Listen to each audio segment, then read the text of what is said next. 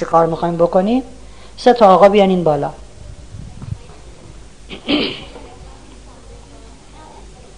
اونایی که تو بحث کم بوده امکانات نبودن 3 نفر آقا بیان بالا. 3 تا آقا، 3 تا آقا بیستین اون جلو پشت اون ضبط. آقای سوم،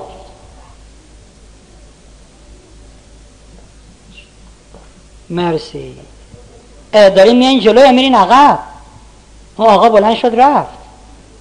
یه آقای دیگه نمیشه، یه آقای دیگه تشریف بیارن، میخوایم ببینیم کمبود امکانات چیه قضیهش. خب ما همینجوری میستیم تا یه آقایی لطف کنم بیام. من 2 تا آقا بیشتر ظاهر، چرا یه نفرم جلوه. 3 تا آقایون، یکیتون بیاد جلو. آها اومدن، مرسی. 3 تا آقایون رو تشویق کن.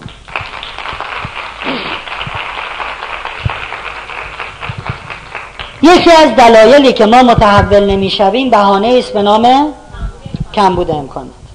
ما میخوایم شما 3 نفر چیزهایی رو که میتونین از خودتون جدا کنید بذارید روی زمین جلوتون. مثلا من میگم عینکم میذارم زمین، انگشترم میذارم زمین. اجازه بدین از جیبتون چیزی رو خارج، محتوای جیب رو بیرون نمیریزید. منهای تو جیب دست میکنین، یه دسته مثلا هزاری درم یا این 100 تا.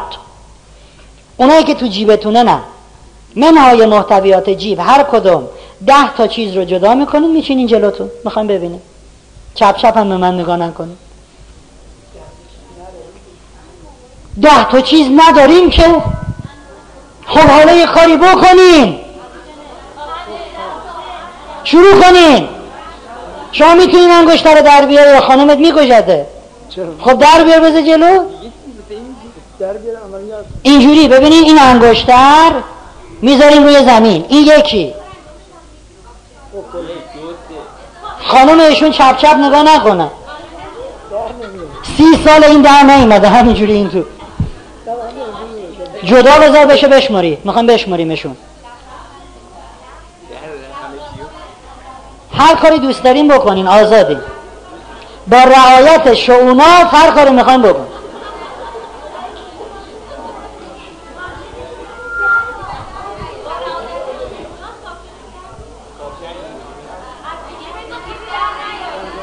از جیب بذارین سر جاش. اینا از جیبتون بود، جیب ممنوع.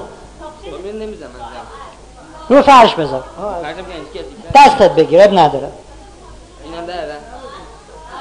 با رعایت شؤونات. اون زیر چه خبره؟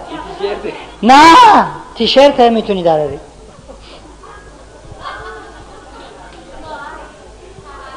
ستاره رو خب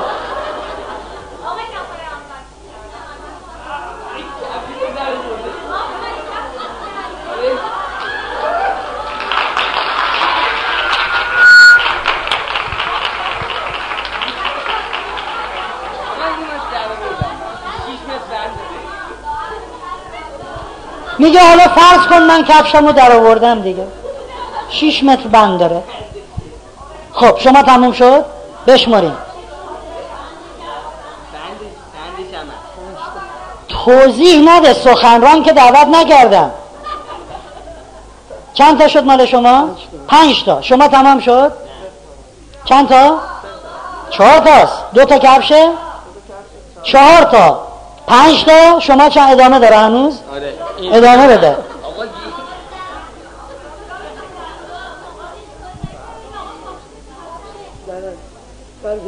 اونایی که در جلسات قبل ما این بازی رو دیدن راهنمایی‌های اون بازی رو نکنن. آها رضایت دادن بالاخره.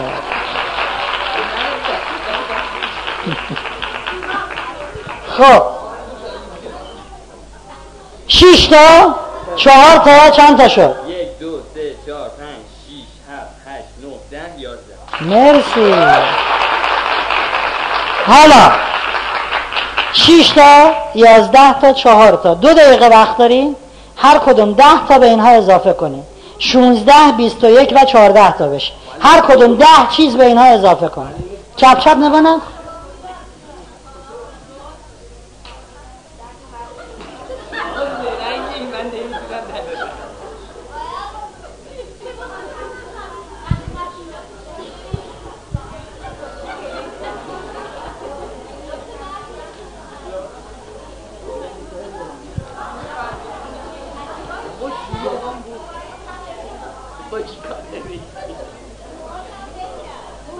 آها آها داره اضافه میشه. آفرین.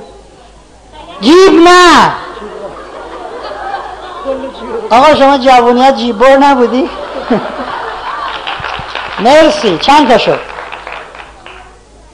2 4 5 6 7 8. نهمیش کدومه؟ 1 2 3 4. 1 2 3 4 5 6. آقا 8 تاست. بابا این 2 تا کفش، کاپشن 3 تا، کمربند 4 تا. 5 6 7 8. موبایل تو چه 2 تا حساب میکنی؟ آه سیم کارتش هم توش. این 8 تاست. آقا با مزه 8 تا رو میشموره میگه 9 تاست. 8 تاست. شما چند تا اضافه کردی؟ 2 تا جورابا اضافه شد. آفرین. شما چند تا اضافه کردی؟ باتریش، بندش، بذار رو زمین. چند تا شد؟ لطفاً 3 تا گونی برسونین واسه وسایل اینا. چند تا شد؟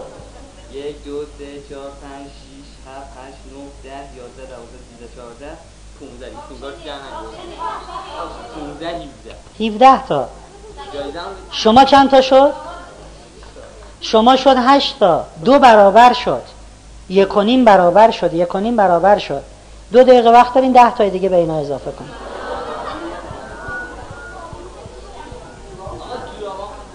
جورابات هم هست. نمیشه آقا، نمیشه، اصلا راه نداره. سررسیده که اونجاست که خب شما نمیتونین دیگه کاری بکنین. تمام شد؟ میگم من اگه لباسم رو در بیارم میشه. نه، شعونات رو رعایت کنین. شما تمام شد؟ جلد اونم فرض میکنیم در آوردی، نمیخواد اونو دراری. بعدا نیم ساعت سر کلاس جایی که درس گوش کنی به این ور میری. اینم قابش.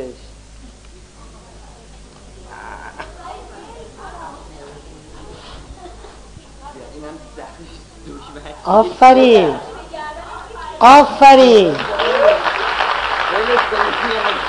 خیلی جالبه. به نفر بغل دستیش میگه جورابات هم در می آوردی، جورابای خودش باشه.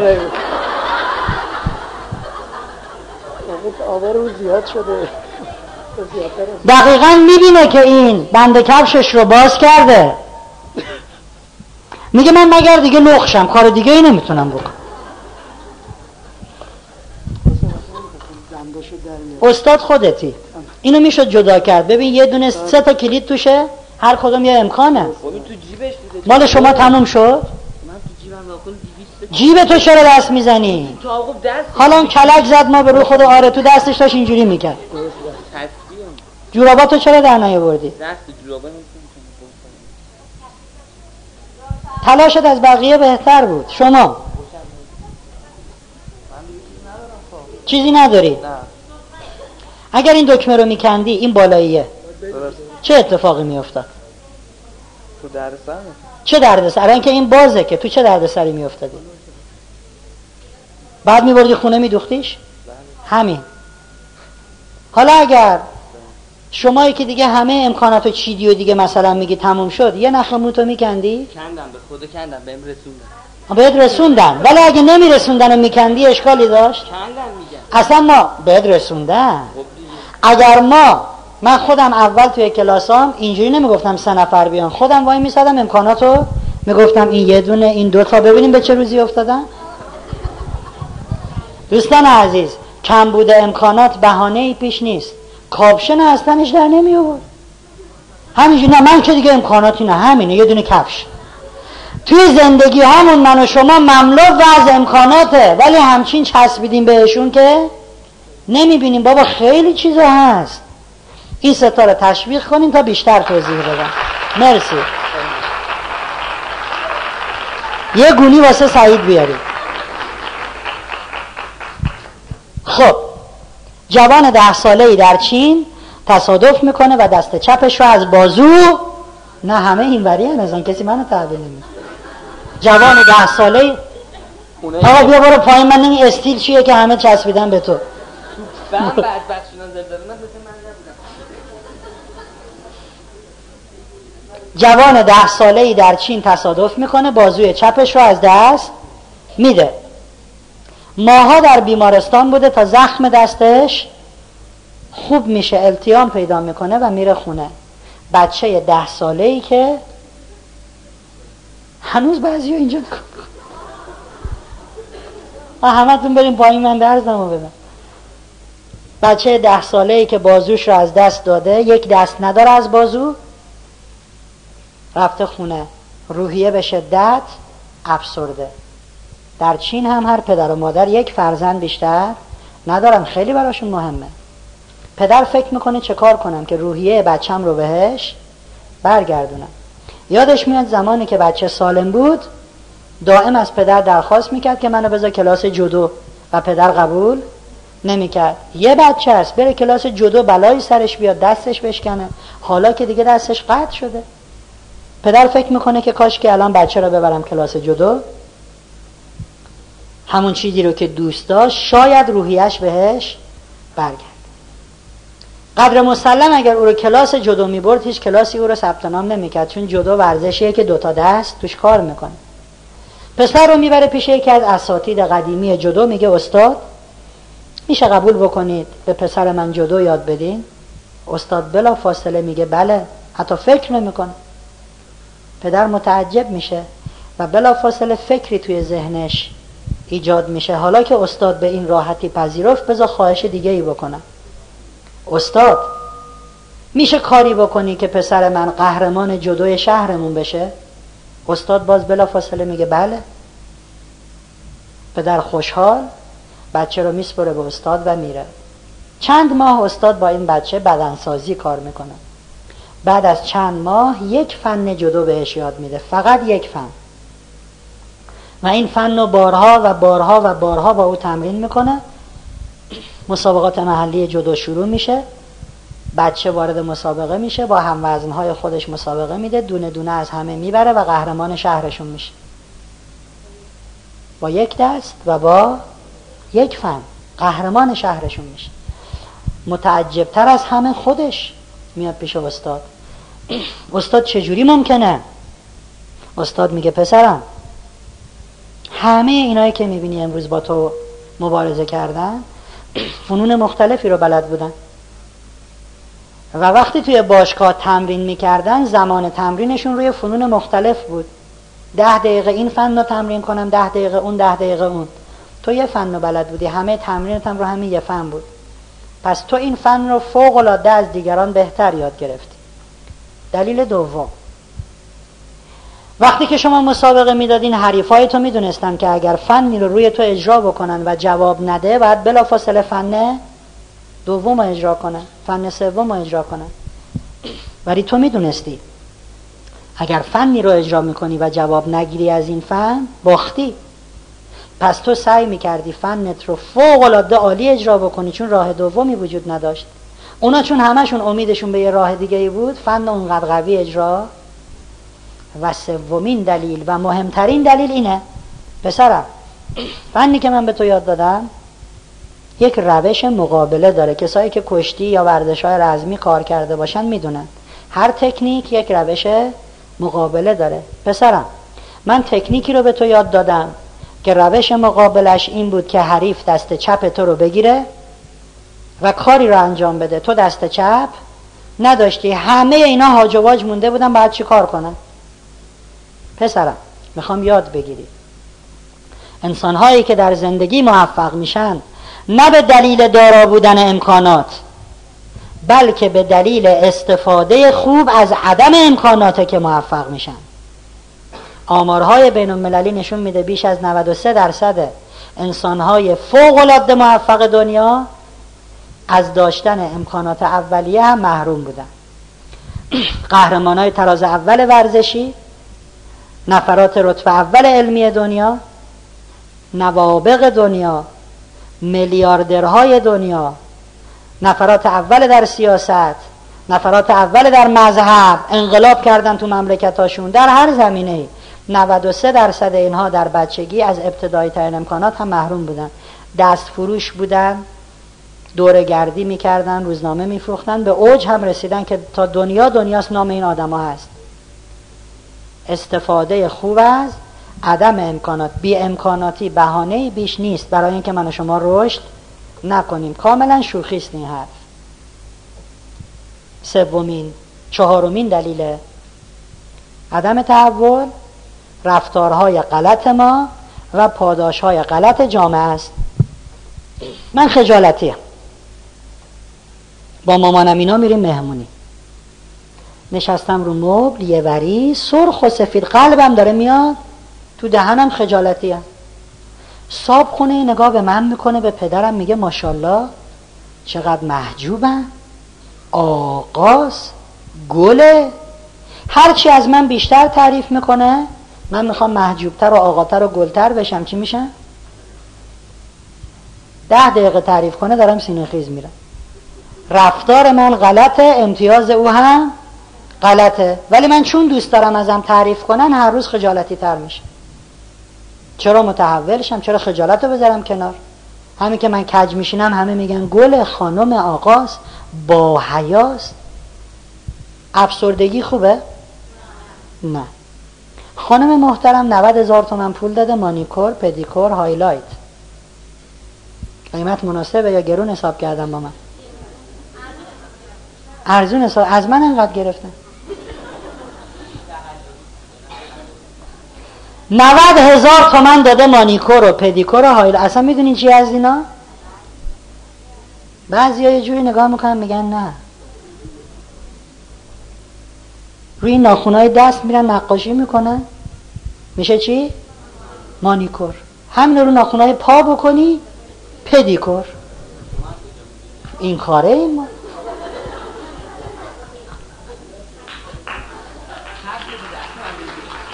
ناخونی که اینجا عیانه نمیبینه، میگه کف شده در ناخون پاتو ببین. خانم محترم 90,000 تومن داده مانیکور و پدیکور و هایلایت. اوه. شب شوهره که زنگ میزنه اینجوری وای مثل جلو در، که وقتی اومد این ناخونه همچین بره تو چشش، شوهره ببینی ذوق کنه. شوهره از در میاد تو، دندونه درد میکنه، دست گذاشتی اینجا. عزیزم سلام. سلام، شام چی داریم؟ عزیزم چیزی عوض نشده، اون مبلو گذاشتی اونجا، این مبل 17-18 سال از اینجا تکون،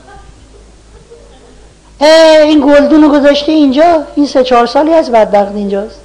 خانمه میبینه آقا دوزاریش همچین موها رو تکون تکون میده، حالا تصورم نمیتونیم بکنه، موها رو همچین تکون تکون میده، میگه عزیزم به من نگاه کن، ببین چیزی عوض نشده، بلوزت مبارک، 2 سال پیش مامانت از کیش آورد پوسید دیگه، اینقدر پوشیدمش. خب خانم چی میشه؟ افسرده میشه، چون بلا نسبت بکنم منم آقا.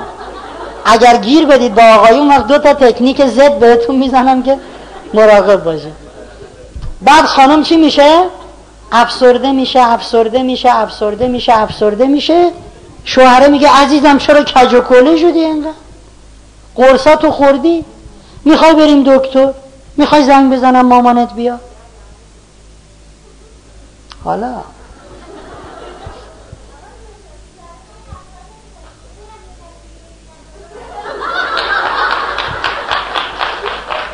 اولا دکتر خودتونه، دوما اگر شوهر شما میگه من برم یه زن دیگه بگیرم، مقصرم خودتونه. بعدا در ادامه این کلاس خانواده بهتون یاد میدیم که چه کار بکنین که درست بشه. خب خانم روز به روز افسرده تر میشه و توجه شوهر بهش. وقتی افسرده بشه، قرصاتو خوردی، میخوای بگم مامانت بیاد پیشه؟ خب یه امتیاز دیگه، نه؟ خانم خودشو کشته بود که همسرش بهش توجه کنه، حالا که افسرده شده اون مثل که داره میفهمه و بهش توجه میکنه. همین که بگه قرصاتو خوردی یک توجهه. یه خانم اومده بود پیش من میگفت که آقای فرهنگ من میدونین اسمم چیه؟ گفتم نگاه. اسم من ببینه. گفتم چرا؟ گفت سالهاست ازدواج کردیم، شوهرم فقط بهم میگه ببین چایی بیار، ببین تلفن زدی به مامانه، اسم من ببینه.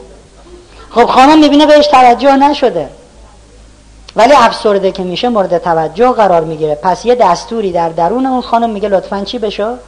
افسرده تر بشه، چون بهت امتیاز میدن. واسه همینه که خانم ها دفترچه بیمه هاشون از آقایون زودتر پر میشه ولی ناقله ها دیرتر میمیرن. سالی 3 تا دفترچه بیمه عوض میکنه.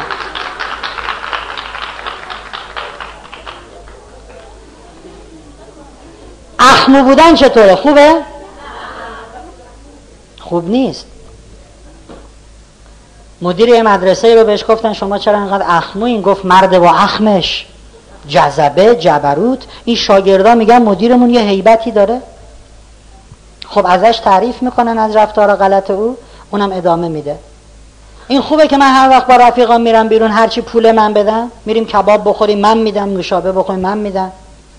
ولی وقتی این کارو میکنم بهم میگن لوتی، با مرام، با صفا، ایول.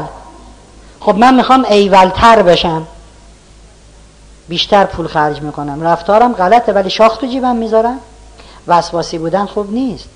روزی 3 بار خونم رو میسابم، از کف میرم تا دیوار، سقف رو میسابم، میام پایین، دوباره دور 2 دور 3 میان تو خونم. وای خونت مثل دسته گله. همین که ازم تعریف میکنن فردا 30 بار میسابم. رفتار غلط، امتیاز غلط. چه کار بکنی؟ چه کار بکنی؟ یه جدول تو ذهنمون بکشیم که در ازای این رفتار چی به دست میارم، چی از دست میدم. ما معمولا وقتی میخوایم کاری رو بکنیم یا به چیزی که به دست میاریم فکر میکنیم که تصمیم میگیریم انجام بدیم. این کار رو بکنم اینقدر پول گیرم میاد، میرم انجام میدم. یا به چیزی که از دست میدیم فکر میکنیم و تصمیم میگیریم انجام ندیم، ولی غلطه، بعد به دوتاش فکر کرد.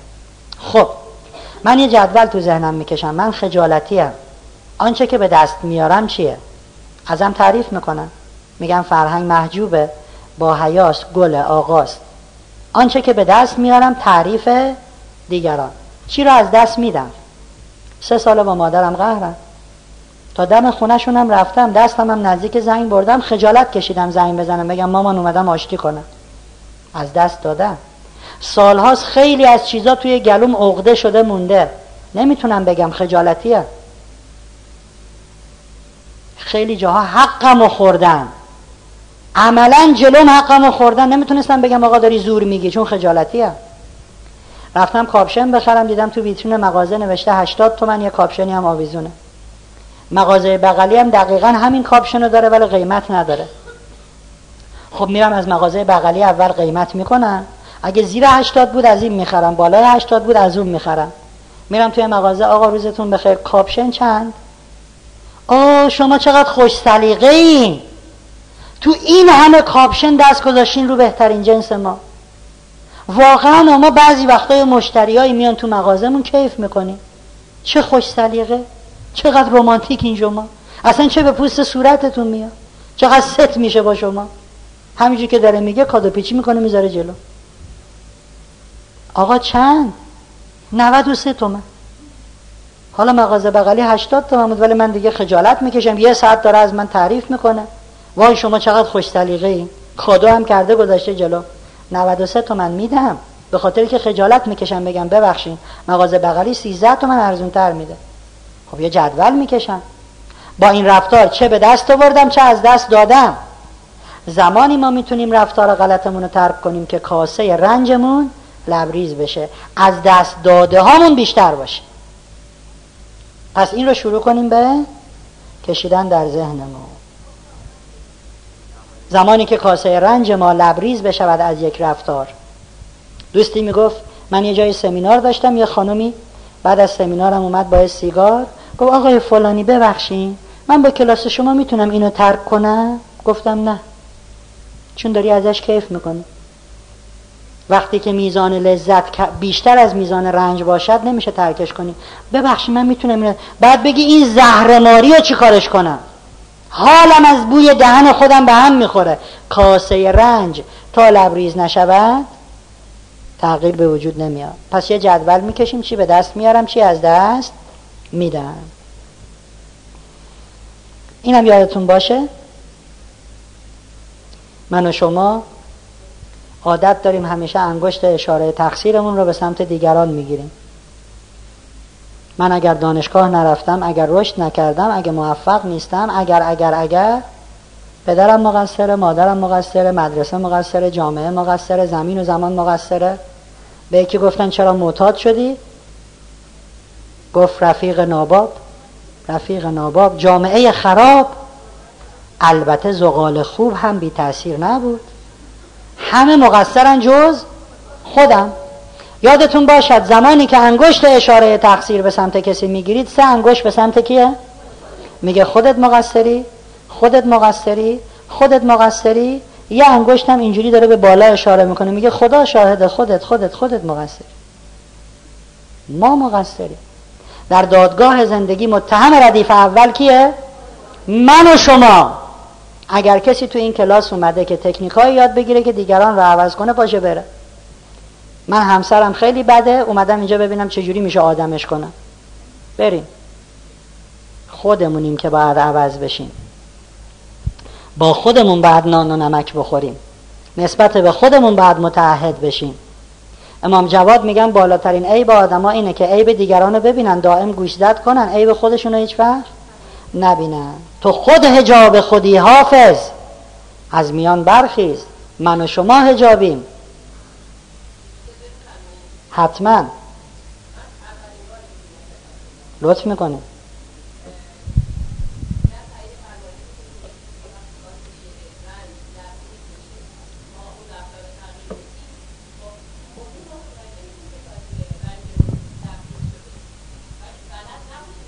حتما در این دوره میخوایم بهتون یاد بدیم. امروز اولین جلسه این کلاس، حتما یاد میدیم بهتون. مرسی.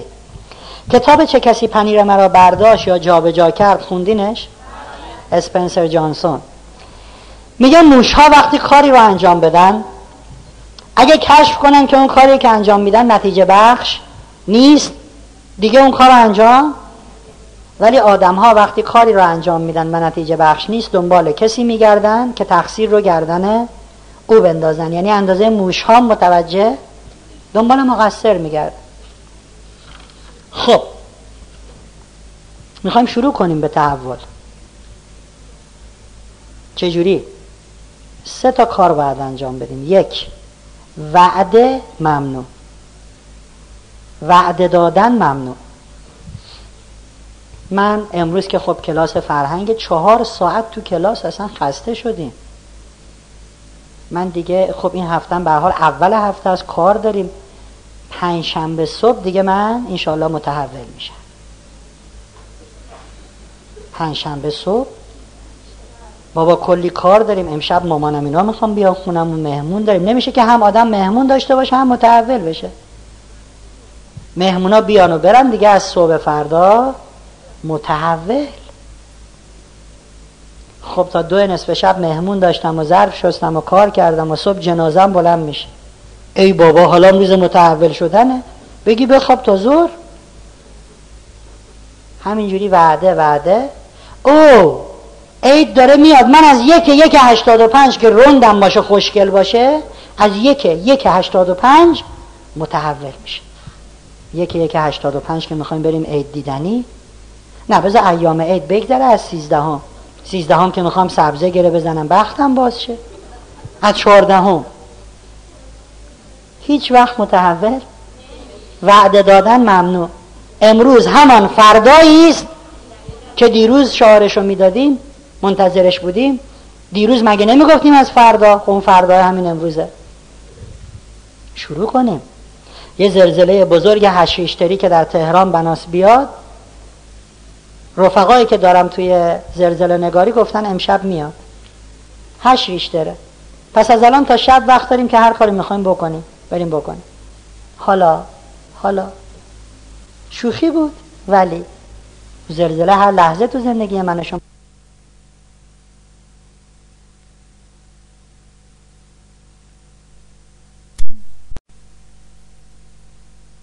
دانشمند باشی، عالم باشی، بیسواد باشی، مهندس باشی، کارگر باشی، هر کاری باشی میبرنت. تضمینی نیست. اون زلزله ممکنه هر لحظه بیاد. پس شروع کنیم. امروز و فردا کردن ممنوع. دومین کاری رو که باید بکنیم، شروع کنیم به تغییرات جزئی. چون اگه ما بخوایم یه دفعه تو زندگی متحول بشیم نمیشه. کارهای بزرگ میگیم نه بابا مگه میشه. از امروز مدل موهاتون رو عوض کن. مثلا من یه روز میزنم راست، یه روز میزنم چپ، بعضی وقتا میدم بالا. مدل چتری هم بهم میاد، امتحان نکردم تا حالا. مدل موهاتو به راست میزدی بزن به چپ، هیچ اشکالی نداره. تا حالا پای چپتو مینداختی رو پای راستت، حالا راستو بنداز روی چپ. رفیقتو تو خیابون میدیدی سلام، حالا با این دست بگو سلام. یه کمی چیدمان اتاقتو عوض کن. میخواستی بری خونه، از این در فرهنگ سرا میرفتی، حالا از اون یکی در برو. هیچ اتفاقی نمیافت. تغییرات کوچک. تا حالا تاقباز میخوابیدی به کمر، امشب برو به پهلوی راستت بخواب. تغییرات کوچک و پیاپی ما را آماده میکنن برای ورود به عرصه تغییرات بزرگ. ذهن من و شما میپذیرد که ما تغییر پذیریم. شروع کنیم. خب گفتیم در کائنات قوانینی نیست که بعد اونها رو بشناسیم و باهاشون همسو بشیم. قانون سوم نیوتن: هر عملی را عکس العملی است مساوی در جهت مخالف. این قابل استفاده است برای من و شما. نیوتن که قانون گذار نیست، اون کاشف قانونه. به محض اینکه شما تصمیم به تغییر جزئی میگیری، هر عملی را عکس العملی است مساوی، یعنی زورش اندازه زور توه ولی در جهت مخالف، میخواد نذاره اون کارو بکنی. خیلی ساده است. خب فرهنگ گفته اگه تاقباز میخوابیدی امشب برو به پهلوی راست بخواب. به پهلوی راست میخوابه، اون عکس العمله شروع میشه. تو عمرن اگه خوابت ببره 3 ساعت اینجوری میشه اینجوری. بابا حالا فرهنگ کجا بوده بذار بخوابی؟ تاقباز میگیره میخوابه، تحول ولمون کن. حالا حتما من با خوابیدن باید متحول شم. نمیخوام. من هپلیم، هر 3 هفته یه بار میرم هموم، جولی پولی، نامنظم، کثیف. خیلی خوب، فرهنگ گفته از جاهای کوچیک. من میخوام از امروز منظم تر تمیز باشم، هفته 2 بار برم هموم، لباسام تمیز باشه. حتما عکس العمل در جهت مخالف به وجود میاد. به محض اینکه میرم هموم و لباس خوشگلمو میپوشم، سوار ماشین میشم، میرم تو راه، ماشین میگه پت پت پت پت، خاموش میشه. تا کمر بعد برم تو کاپوت. همه جا روغنی و گریسی. ای بابا اصلا تمیزی به ما. این همون مقاومت است که در جهت مخالف میاد ببینه تا مردانه ایستادی یا میخوای ازش عبور کنی. اصلا هپلی باش تا کامروا شوی. نه، مقاومت مقاومت مقاومت. میخوام لاغر شم. خب فرهنگ گفته از تغییرات جزئی. من میخوام 3 کیلو وزنمو کم کنم. یه کار کوچولویه. اگه تونستم میگم اوه من میتونم تغییر کنم. به محض اینکه تصمیم میگیری رژیم بگیری، همه رفقات میخوان ازدواج کنن. چپ از کارت دعوت عروسی، جوجه کباب، بره کباب. حالا ما آمدیم 3 کیلو لاغر شیم. چپ از همه نونخامه و ناپلئونی برات میارن. همون موقعی که تو تصمیم میگیری اون تغییر رو شروع بکنی. این قانون هستی است. تویی که باید اونقدر مقاوم باشی که بشکنی و عبور کنی. یه ماشین وقتی میخواد حرکت کنه، باد جلوی اون مقاومت میکنه. باد سرعت ماشین رو کم میکنه. میان چه کار میکنن؟ ماشین رو آیرودینامیک میکنن. یه فرم کروی بهش میدن که اون باد رو بشکنه و عبور کنه. باده هست. فرم و شکل ماشین باعث میشه که به راحتی عبور کنه. من و شما باید چه کار کنیم؟ از سد مقاومت ها عبور کنیم. تغییرات کوچک ما رو به موفقیت های بزرگ میرسونه. حالتون چطوره؟ حالتون چطوره؟ حالتون چطوره؟ فایده نداره. حالتون چطوره؟ چطوری تر میخوایم بشیم؟ خسته شدین؟ نه. گرسنه این؟ نه. بدهکاری؟ نه. بیماری؟ نه. افسرده این؟ نه. خانواده قراقاتی دارن؟ نه. جامعه جوراییه؟ نه. زمین کجه؟ نه. کی برنده است؟ نه. قوی؟ نه. محکم؟ نه. خوشبخت؟ شاد؟ قهرمان؟ گل؟ برنده؟ خوشتیپ؟ آها، اینجا نشون دادیم 2 دسته ایم. اونایی که قبلا تو کلاس من بودن میدونن که تنها سوالی که حق ندارین بگین من، وقتی میگم کی خوشتیپه همتون به من اشاره میکنین، میگین شما. هر کس فکر میکنه از من خوشتیپ تره پاشه بره، کلاهمون میره تو هم. نداریم خوشتیپ تر از من، خدا را شکر. خانومم کجاست بشنوه، خدا را شکر. ولی بعضی آدم خودشونو میخورن، خدا وکیلی من خوش دیبتر. یکیشون الان جب جب به من نگاه کرد. خب سومین کاری که باید انجام بدیم اینه که باید خودمون رو شرطی کنیم. شرطی شدن چه شکلیه؟ شرطی شدن سه مرحله داره. یک، شرط گذاری. ما شرطی شدن رو که بگیم بعد تازه میگیم بسم الله الرحمن الرحیم، درسای موفقیت شروع شد. همه اینا مقدم است. یک، شرط گذاری. دوم، مراقبت. سوم، حساب و کتاب. شرط گذاری. صبح که از خواب بیدار میشیم زمان شرط گذاری است. چشمت که باز شد شرط گذاری. من میخوام امروز اینجوری باشم اونجوری باشم. ذهن ما برای پذیرش چیزهایی که در کوتاه مدت انجام می شود آمادگی کامل و کافی داره. ذهن ما برای پذیرش چیزهایی که بناست در دراز مدت انجام بشود آمادگیش خیلی کمه. اینی که این دوستمون گفتن من میخوام تا شب عصبی نباشم، با بچه هم درست رفتار کنم، گفتم بسیار خوبه. چون اگه من بگم میخوام دیگه عصبی نباشم، ذهنه چند ساعتی با هم راه میاد دوباره خراب میشه.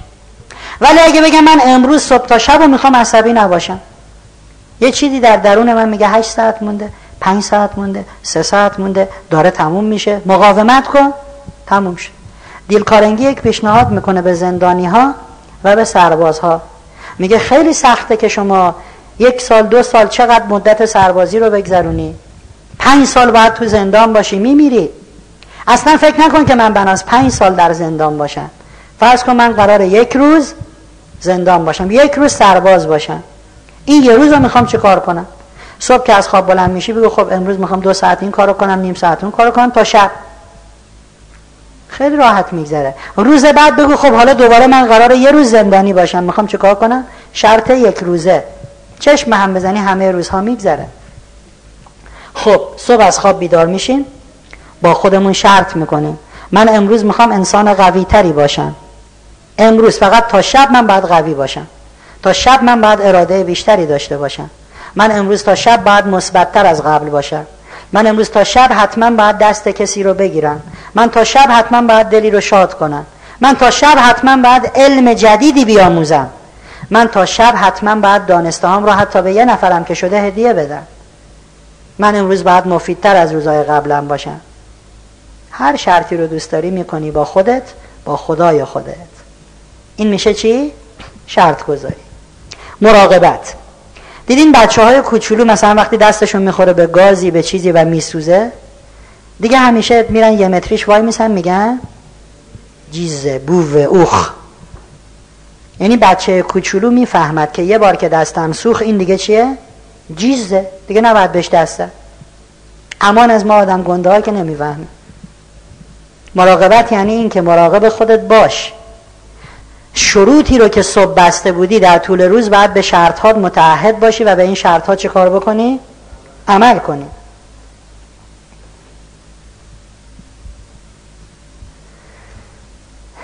خب من میرم توی خیابون، یه کمی چشام وضعش خرابه، تا یه خانمی میبینم نمیشه دیگه، چشه جوریه. امروز صبح با خودم شرط میکنم فرهنگ، تو باید تا شب مراقب چشمت باشی. اصل سوم نیوتن. گفتیم در کائنات قوانین نیست. اینا رو باید بشناسی، بدونی، عبور کنی. به محض اینکه تصمیم میگیری مقاومت و مخالفت با تو چی میشه؟ الان مد خانوما 2 ردیف چیکار میکنن؟ شوالی پاچه‌شو میزنن بالا. این خیلی طبیعیه. حالا امروز صبح که من تصمیم گرفتم نگاه نکنم، از در خونه که میام بیرون یه خانم 8 ردیف پاچه رو زده بالا. ای خدا، حالا ما امروز اومدیم نگاه، ولی مگه میشه اینو ندید؟ حیف، اصلا از دست میره. 8 ردیف تا بالای زانو همجور نگاه کنم نکنم، خب نمیشه. چیکار میکنم؟ نگاه میکنم. خودمونو که نمیخوام گول بزنیم که، نگاه میکنم.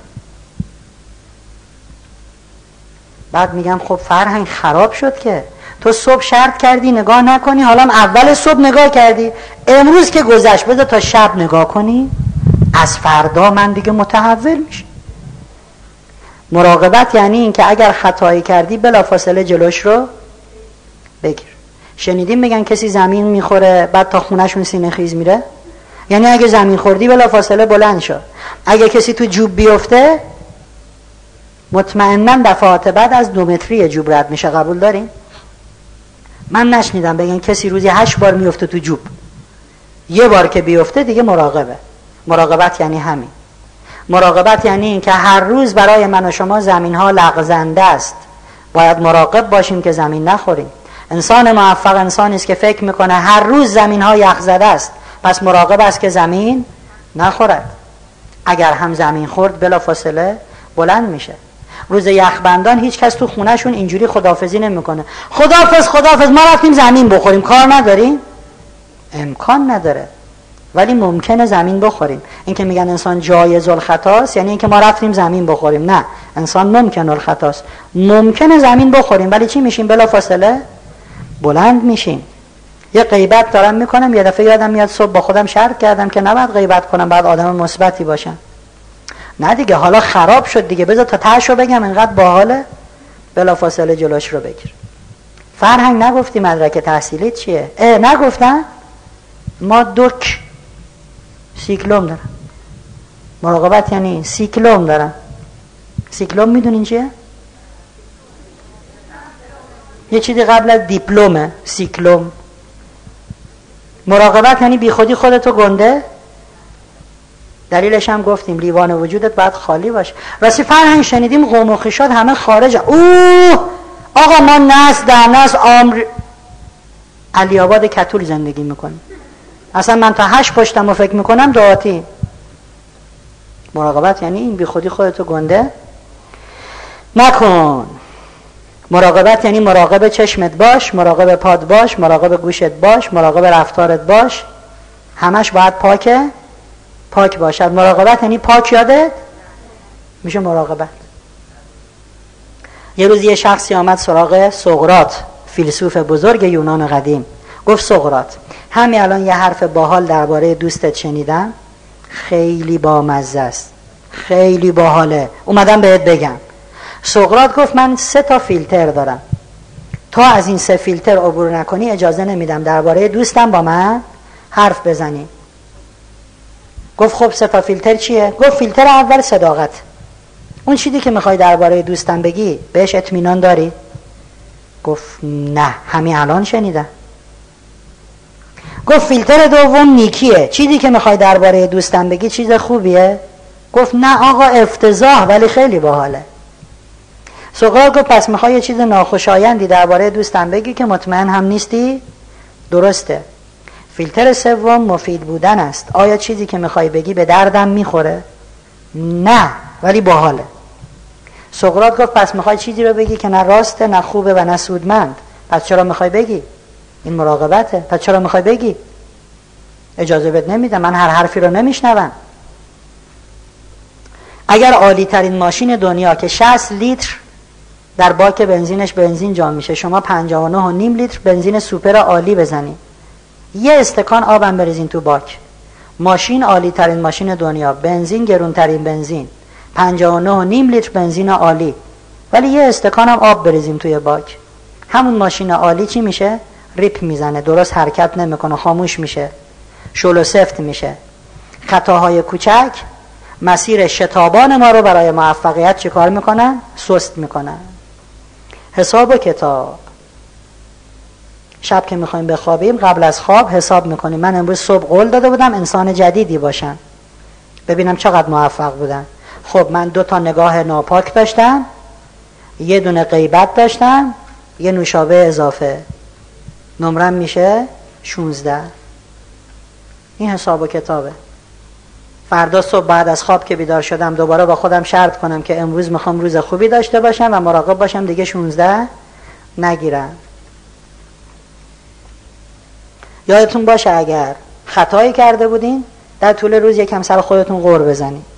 دیدین بچه‌های کوچولو یه نمره که کم میگیره، این چه نمره‌ای؟ فلان برنامه کودک نمیتونی ببینی؟ اون قرعه سر خودمون بزنیم. اگر روز خوبی رو داشتیم خودمون رو تشویق کنیم، به خودمون آفرین بگیم، ولی فقط تشویق کنیم و دلخوش نشینا. اونهایی که دلخوش میشن متوقف میشن. آقای پیتر دراکر از علمای علم اقتصاد جدیدن هم فوت کرده، در 85 سالگی ازش میپرسن بین کتابهایی که نوشتی کدوم رو بیشتر از همه دوست داری؟ میگه کتاب بعدیمو. 85 سالگی. کتاب همشون خوبن ولی من میخوام یه کتاب جدیدی بنویسم بهتر از همه اینا. اگه در طول روزت اگر امروزت روز خوبی بود خوشحال باش، ولی دلخوش به فردایی باش که برای بناست از امروز چی باشه؟ بهتر باشد. پیغمبر میگن هر کس 2 روز از عمرش مثل هم باشه ضرر کرده. روایت داریم مؤمن امروز و دیروزش با هم فرق میکنه. چرچیل میگه برای رسیدن به تعالی باید به دفعات خود را عوض کنید. آنتونی رابینز میگه اطلاعات قدرت نیست، عمل به اطلاعات قدرت است. بعد عمل کنیم این کارا رو. ابوالقاسم فرهنگ چی میگه؟ توانا بود، اون که ابوالقاسم فردوسیه، توانا بود هر که عامل بود. خب فکر میکنم 1 رو به استراحت لازم داریم. آره که تا 12:30 بتونیم بشینیم. بعد از این 1 رو به استراحت یه مثال یه بازی جالب داریم و دیگه وارد جدی بحث موفقیت میشیم. تکنیک های مغز، نفوذ به مغز، ضمیر ناخودآگاه، بحث های خیلی خوشگله. 1 رو به استراحت کنیم، ولی واقعا سر 1 رو 20 دقیقه استراحت کنیم. 20 دقیقه به 11 11 اینجا در خدمتتون باشیم تا 12:30. مرسی.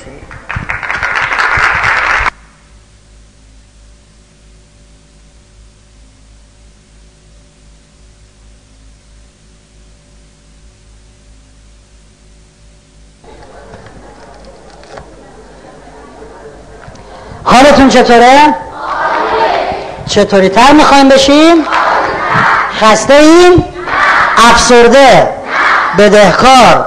بیمار؟ نه. درب و داغون؟ نه. کی قویه؟ نه. برنده؟ نه. خوشبخت؟ نه. باحال؟ خوشگی؟ مرسی مرسی. نه کلاس خوبیه. مرسی. یه داوطلب میخوام بیاد بالا، سعی بکنه و این پایه میکروفون رو بلند کنه. یه داوطلب بیای، سعی کنین و این پایه میکروفون رو بردارین.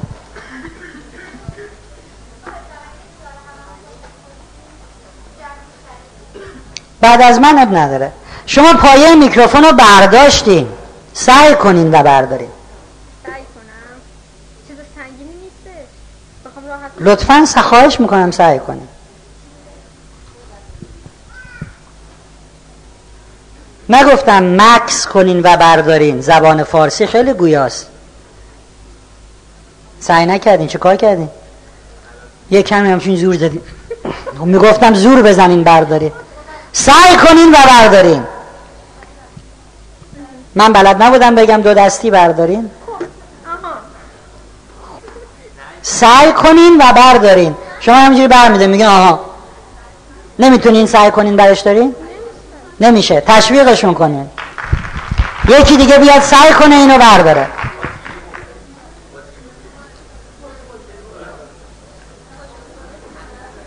ایشون اومد سعی کنه برداره. سعی کن بردار. من گفتم شما تریبونو بردار. عزیز من میگفتم تریبون رو بردار، گفتم سعی کنی اینو برش دارین. تریبون رو چه کار داری؟ سعی کن برش دار. شما برش داشتی، سعی کن و بردار. سعی کن و برش دار. من فکر میکنم حرکت خودم سعیه. خب من فکر میکنم نیست. نگفتم اینجا بیا سخنرانی کن. سعی کن اینو بردار. چونه میزنه. سعی کن بردار. یه سعی اصلا. آقا نمیتونی سعی کنی برداری؟ نه. خب برو بش. تو فکر شما. مرسی. یکی دیگه بیاد سعی کنه و اینو برداره. داوطلب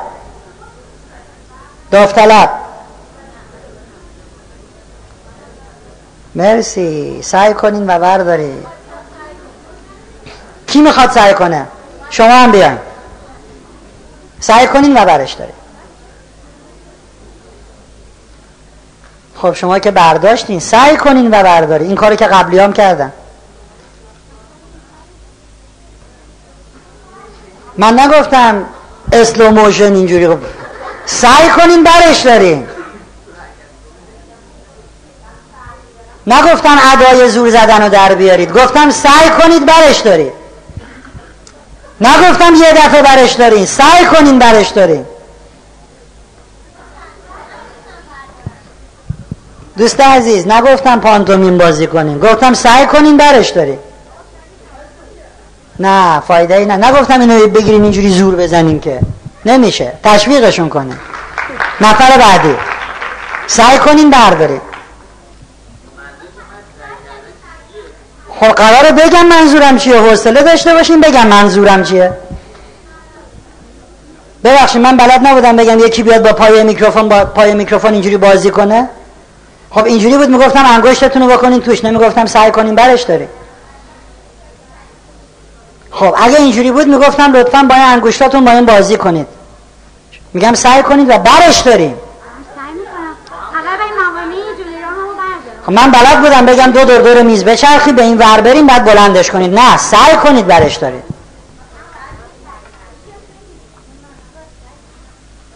خب اگه اینجوری بود میگفتم این پایه میکروفون رو بگیرین بکشین. گفتم سعی کنین برش دارید. نه تشویقشون کنید. داوطلب داریم؟ تشریف بیارین. اینجا هم تشریف بیارین دیگه. داوطلب شما دوتا انجام بدید ببینم چه کار میکنه. سعی کنین برش دارید. سخنرانی نمیخوام. سعی کنید برش دارید. توضیح ممنوع.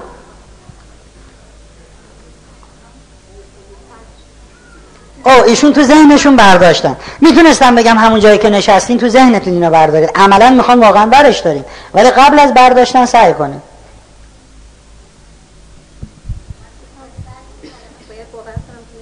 نه شما الان برداشتین. دوست من سعی کنید و بردارید. تشویقشون کنید. مرسی. شما سعی کنین و بردارید. من اگر فارسیم خوب نبود شاید یه مشکلی وجود داشت. میتونستم بگم یکی بیاد اینو برداره و ببره. نه خیر گفتم سعی کنید برش دارید. خب همه خب اگه قرار بود حل بشه که دیگه. اگه قرار بود حل شه که نمیگفتیم بعدیا بیان همون کار قبلی‌ها رو بکنن که کار جدید.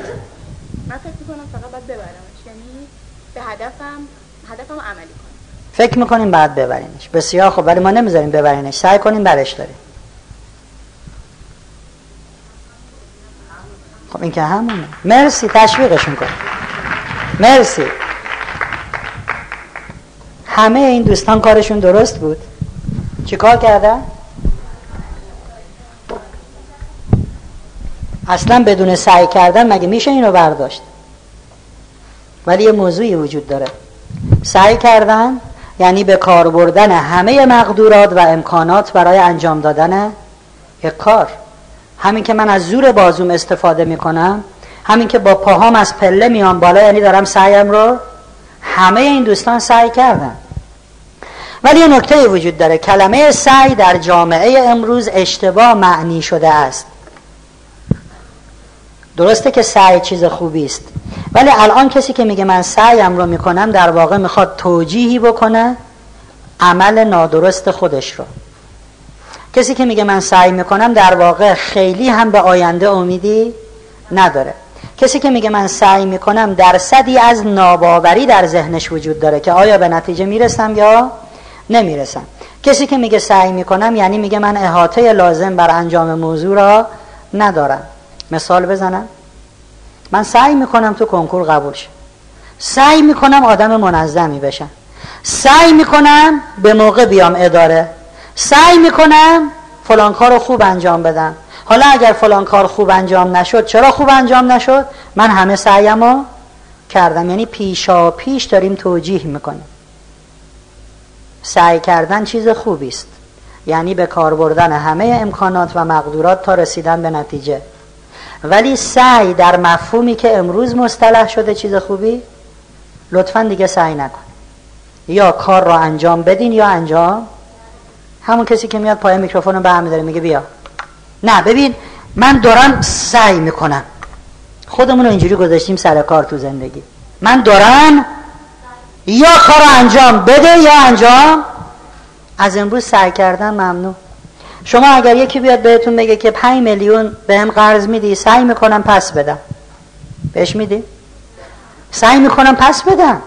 اصلا همین کلمه معلومه که نمیخوای پس بدی. آپارتمان آتیش گرفته، بالای پشت بوم این مامورای آتش نشانی هم اومدن و از این پارچه‌های چیه که فنریا میپرن روش، اسمشو من هنوز نفهمیدم، از اونایی که میپرن روش گرفتن اون زیر، میگن بپر پایین، سعی میکنیم بگیرینه، میپریم پایین، جزغاله بشین تو آتیش نمیپریم، بعد بگن بپر میگیریمه. قرار عمل جراحی بکنیم، این دکتره شکم و مکم و همه رو پاره کنه، ببین ما شکمتو پاره میکنیم، سعی هم میکنیم که نمیری. حالا نه خیلی، اطمینان بده. توی یک جنگی افسر ارشد به افسر زیر دستش میگه صدفان این نامه رو سریع برسون به فرماندهی. چشم قربان، همه سعیم رو میکنن. متوجه نشدی؟ من نمیخوام سعی کنی، میخوام نامه رو برسونی. چشم قربان، یا میمیرن یا نامه رو میرسونن. هنوز متوجه نشدی، من نمیخوام بمیری، من میخوام این نامه برسد به مقصد. چشم قربان، نامه رو میرسونن. از امروز لطفاً دیگه سعی نکن، نامه ها رو به مقصد برسانید. اورست رو کسی فتح میکند که وقتی از ایران حرکت میکنه میگه من رفتم برای فتح اورست. حالا ما بریم سعیمون رو بکنیم. اگه برف نبود، اگه بوران نبود. این از الان داره توجیه میکنه که شاید هم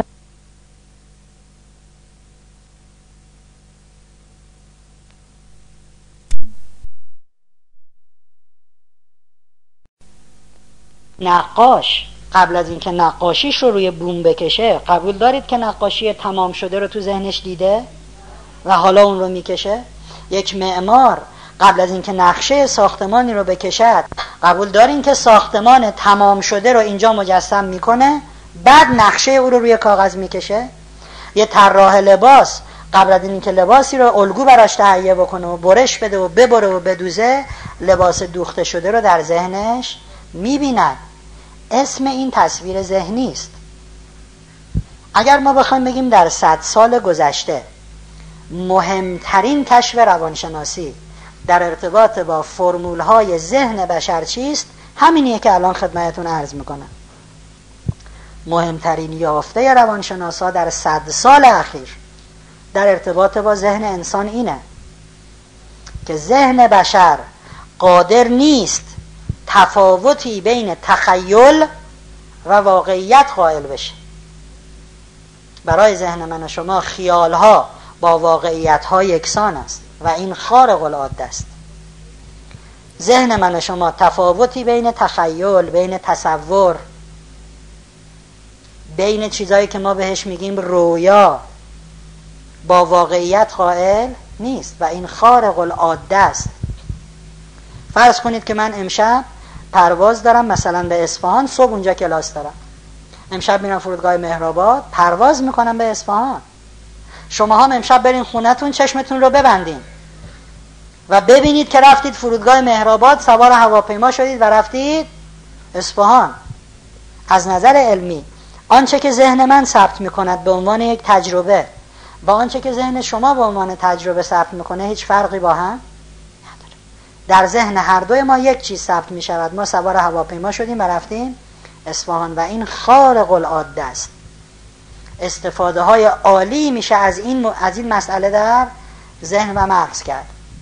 هر کسی که صندلی خالی بغلش هست دستش رو بلند کنه که این دوستانی که ایستادن ببینن. دستای بلند رو ببینین، انتخاب کنین کجا میخواین بشینین، موفق باشین. هنوز دستا رو بلند کنین. کسی از 2 تا صندلی بغلش خالی باشه دست بالا، اونجا 2 تا خالیه، اونا. بسیار عالی. خب ما 2 جور میتونیم تصویر ذهنی بسازیم. روش اول، چیزی رو در ذهنمون ببینیم که قبلا دیده بودیم بازسازی تصاویری که قبلا دیدیم. روش دوم، چیزی رو در ذهن ببینیم که تا حالا ندیدیم. به اولی میگن تجسم، بازبینی چیزی رو که قبلا دیدیم. به دومی میگن تجسم خلاق، دیدن چیزی رو که تا حالا ندیدیم. بذارین هر دو رو انجام بدیم. لطفاً همه چشم ها بسته، همه دوستان چشماشون رو ببندن.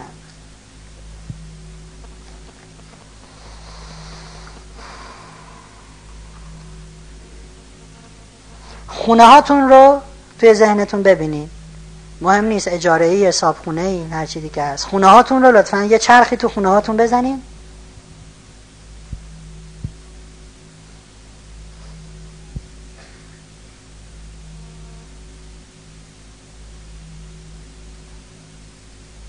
بسیار خوب، حالا خونه منو ببینین توی ذهنتون. خونه منو ندیدین تا حالا دیگه، پس هر چیزی رو که دوست دارین میتونین ببینین. یه چادر تو همین پارک بغل، پارک فدک، پنت هاوس، هر چیزی که دوست داری. 4 تا ستون ببین. یکی از کلاسامون یه دختر خانومی میگفت من وسط استخر پارک نیاوران خونتون رو دیدم. گفتم لابد قورباغه ایم ما. هر چیزی رو که دوست دارین به عنوان خونه من ببینین.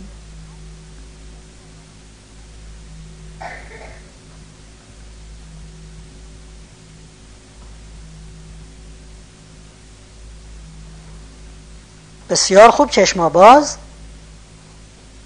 اونی که اول انجام دادید، یعنی دیدن منزل خودتون، اسمش رو میذاریم تجسم.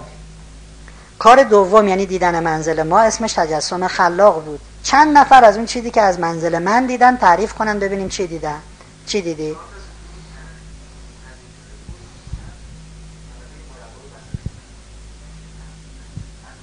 فقط ستوناشو دیدی از خونه به اون گندگی. شما چی دیدی؟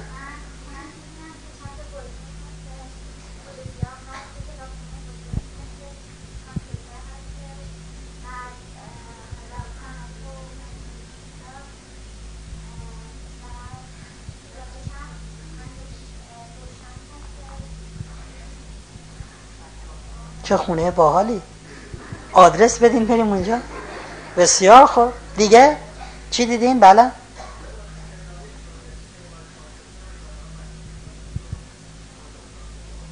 وسط خونه حوض، بالا اتاق خواب،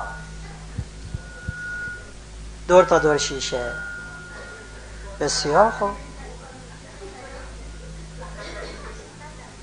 بسیار خوب. دیگه چی دیدین خونه ما رو؟ برم واسه خانومم بگم خوشحال شه. شما چی دیدین؟ یه خونه مثل قصر. او خب، پر از گل. همون انقدر ما دیگه زیر گلا دفن شده بودیم، فقط گل رو دیدن. بله، شما هر چی فکر کردن چیزی ندیدن. توی یکی از جلسات هم یه دوستی میگفت من اومدم هر چی در زدم باز نکردی، دیگه نیومدم تو ببینم چه جوریه. اینجا کی دیده خونه ما رو؟ بله، آخر بله.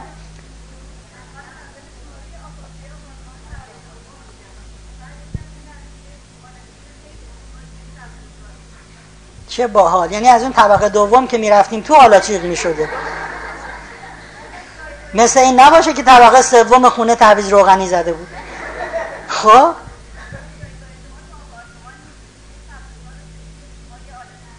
خوش به حالم، مرسی. دیگه بله، آخه همینجور ذهنه دنبال بهترینه میگشت، آخرم پیداش نکرد. بله، ساده، متوسط، معمولی، قصر، بیشه‌زار، تو استخر. همه اینا رو بریزیم تو هم، عجب خونه ای میشه. بسیار عالی. آنچه که اول دیدید تجسم بود، آنچه که بعد دیدید تجسم خلاق بود. دوستی میگه من نتونستم ببینم، هیچ اشکالی نداره. ما برای اینکه تجسم خلاقمون خوب بشه شروع میکنیم به تمرین تجسم. یه معجونی از همه اینا درست بود. طبقه دومه، بله، گلخونه بزرگی داریم، کتابخونه داریم، معجونی از اینا درست بود، حیات خیلی سرسبزی داریم. خب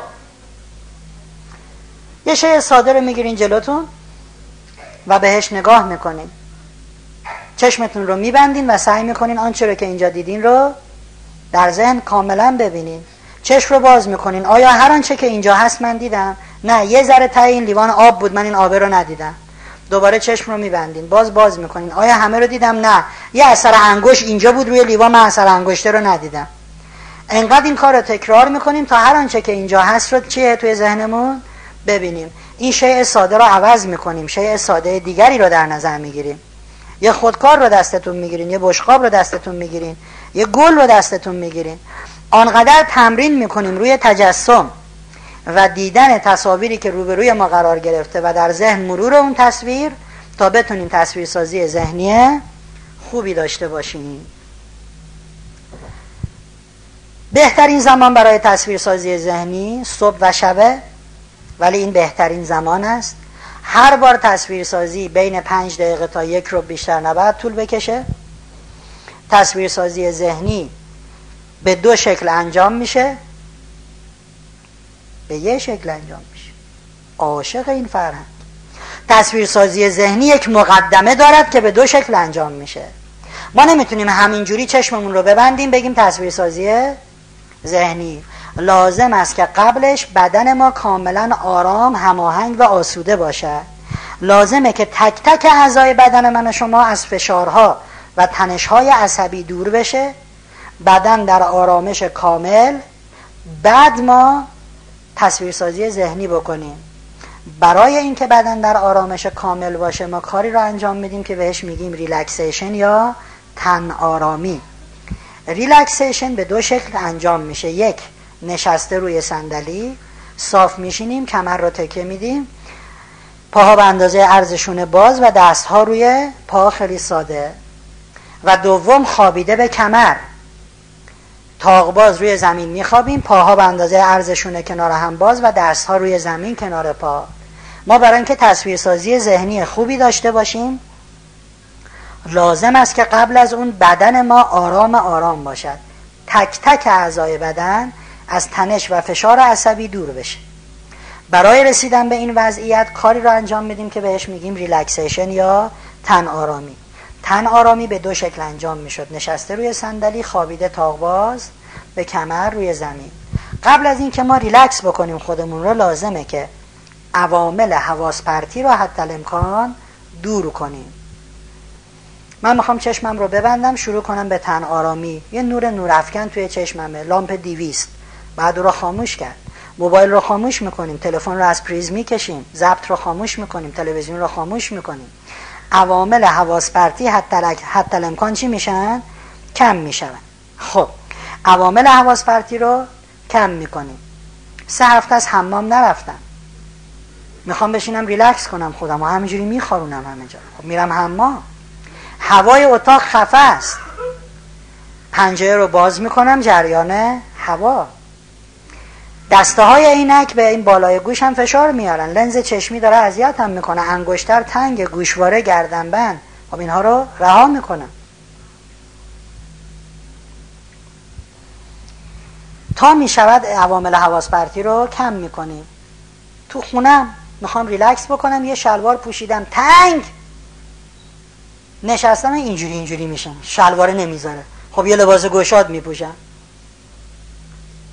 یکی از این عوامل حواس پرتی چی بود؟ نور. واسه همینه که چشممون رو میبندیم که نور و چیزهای مزاحم.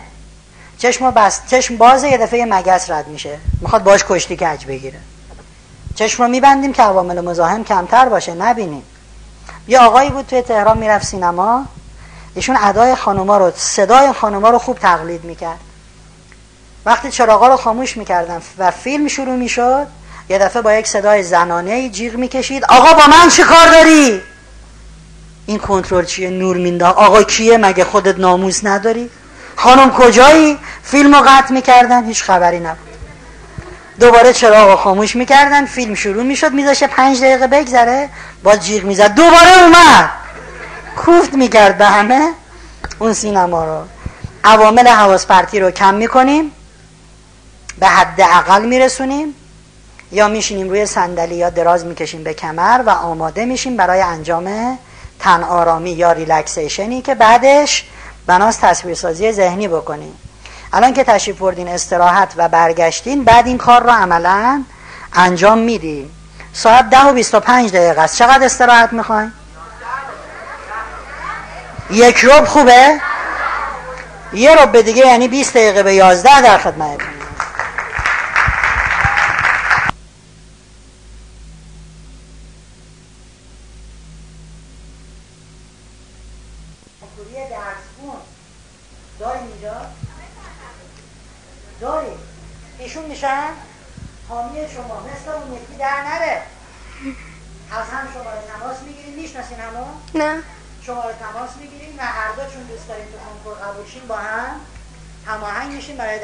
مرسی، متشکر.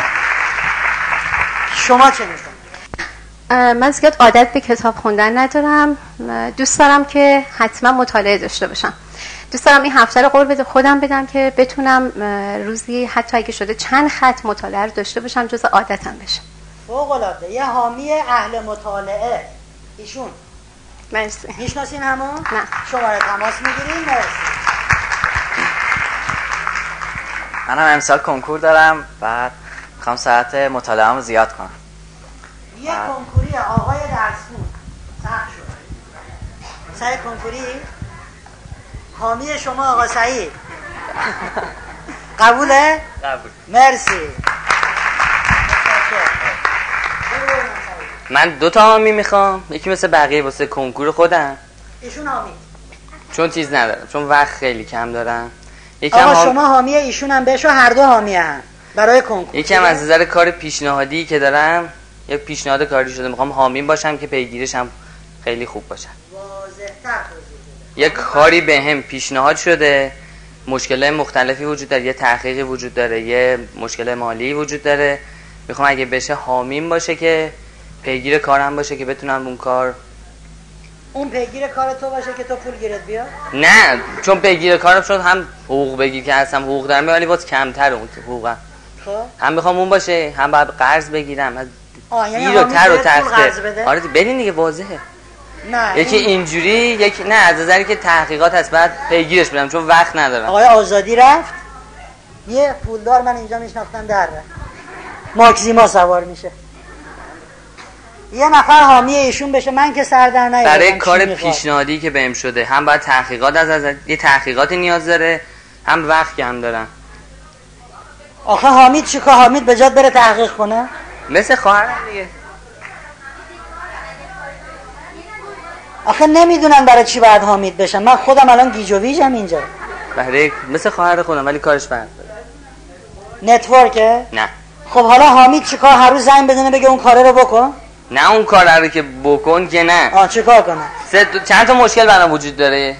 یک مالیه، 2 وقت، 3 باید چیز تحقیقات در موردش انجام بدن. خب حامید یعنی بره تحقیقات کنه، بعد پول بهت قرض بده، پیگیر کنم باشه که این کارا رو انجام دادم یا نه. نمیخوام یه نفر بشه حامی ایشون ببینم. نمیخوام خواهرت. مرسی. خب همونجا با خواهرت میگفتی حمایت میکرد، نمیخواست این بالا بیاد. آخه این که میگه هیچ کس حاضر نیست پول بهم قرض بده، به جای من تحقیقاتم، خواهرت شده موبایلش هم بفروشه، این کارو میکنه.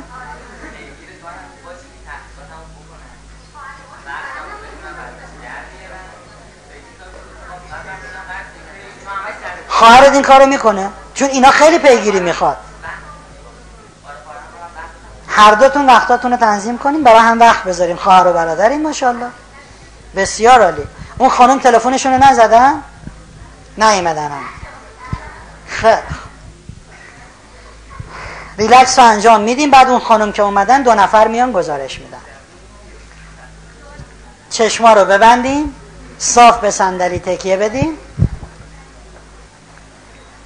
لطفاً سکوت کامل.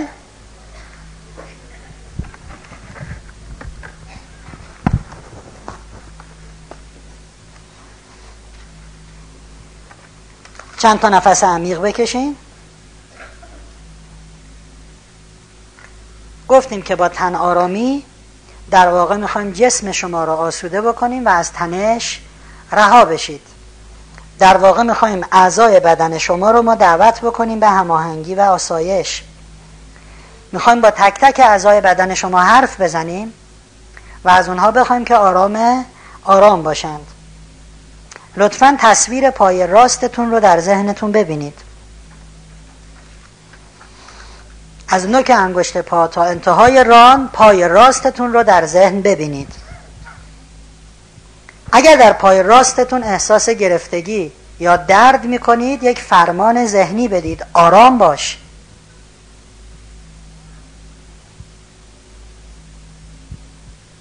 پای راست شما در آرامش کامله. پای چپتون رو در ذهنتون ببینید. اگر احساس درد یا گرفتگی عضلانی میکنید فرمان بدید: آرام باش.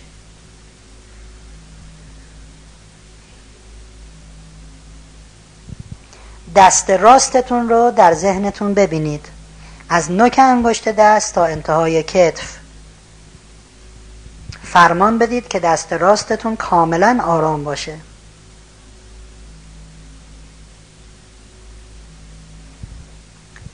دست چپتون رو در ذهنتون ببینید، از نوک انگشتان دست تا انتهای کتف و فرمان بدید که دست چپتون کاملا آرام باشه.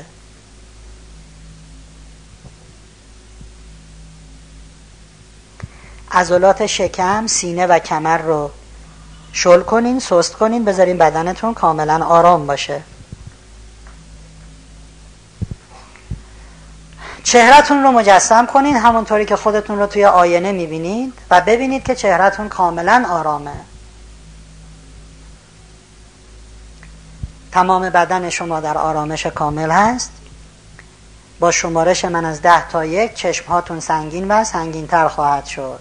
10 9 8 7 6 5 4 3 2 1.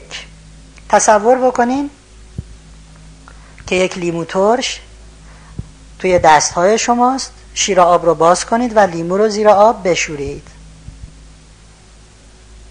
همینطوری که لیمو رو میشورین برجستگی سر لیمو رو زیر دستتون احساس کنید.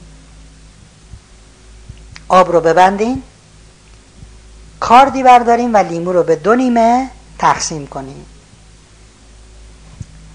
یکی از نیمه های لیمو رو نزدیک بینیتون کنین و بو بکشید. بزاق دهنتون ترشح کرد. همون نیمه لیمو رو نزدیک دهنتون بیارین و لیمو رو فشار بدین تا آب لیمو وارد دهنتون بشه.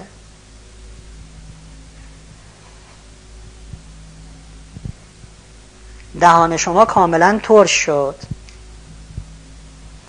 با شمارش من از 1 تا 10 چشمهای شما سبک و سبکتر میشه. با شماره 10 میتونین چشماتون رو باز کنین. 1 2 3 4 5 6 7 8 9 10. چشم‌ها رو باز کنید. اونایی که هر کدوم از این چیزایی رو که گفتیم تجربه کردن، لازم نیست همش. اونی که تونست لیمو رو توی دستش حس بکنه، یا کسی که آب دهنش ترشح شد، یا کسی که دهنش تر شد، کسی که تونست حتی قسمتی از این موضوع رو لمس بکنه و ببینه، دستش بالا. بسیار خوب، بسیار عالی. بیشتر سالن تقریبا بسیار عالی. بله، همش باشه عالیه. ما میخوایم برسیم به جایی که همش رو حس بکنیم.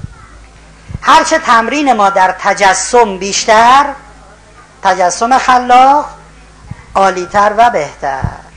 خیلی خوب، شما همینجوری تشریف بیارین بالا. شما هم بیارین بالا، گزارشتون رو بدین، بعد ادامه بدین بحثمون رو.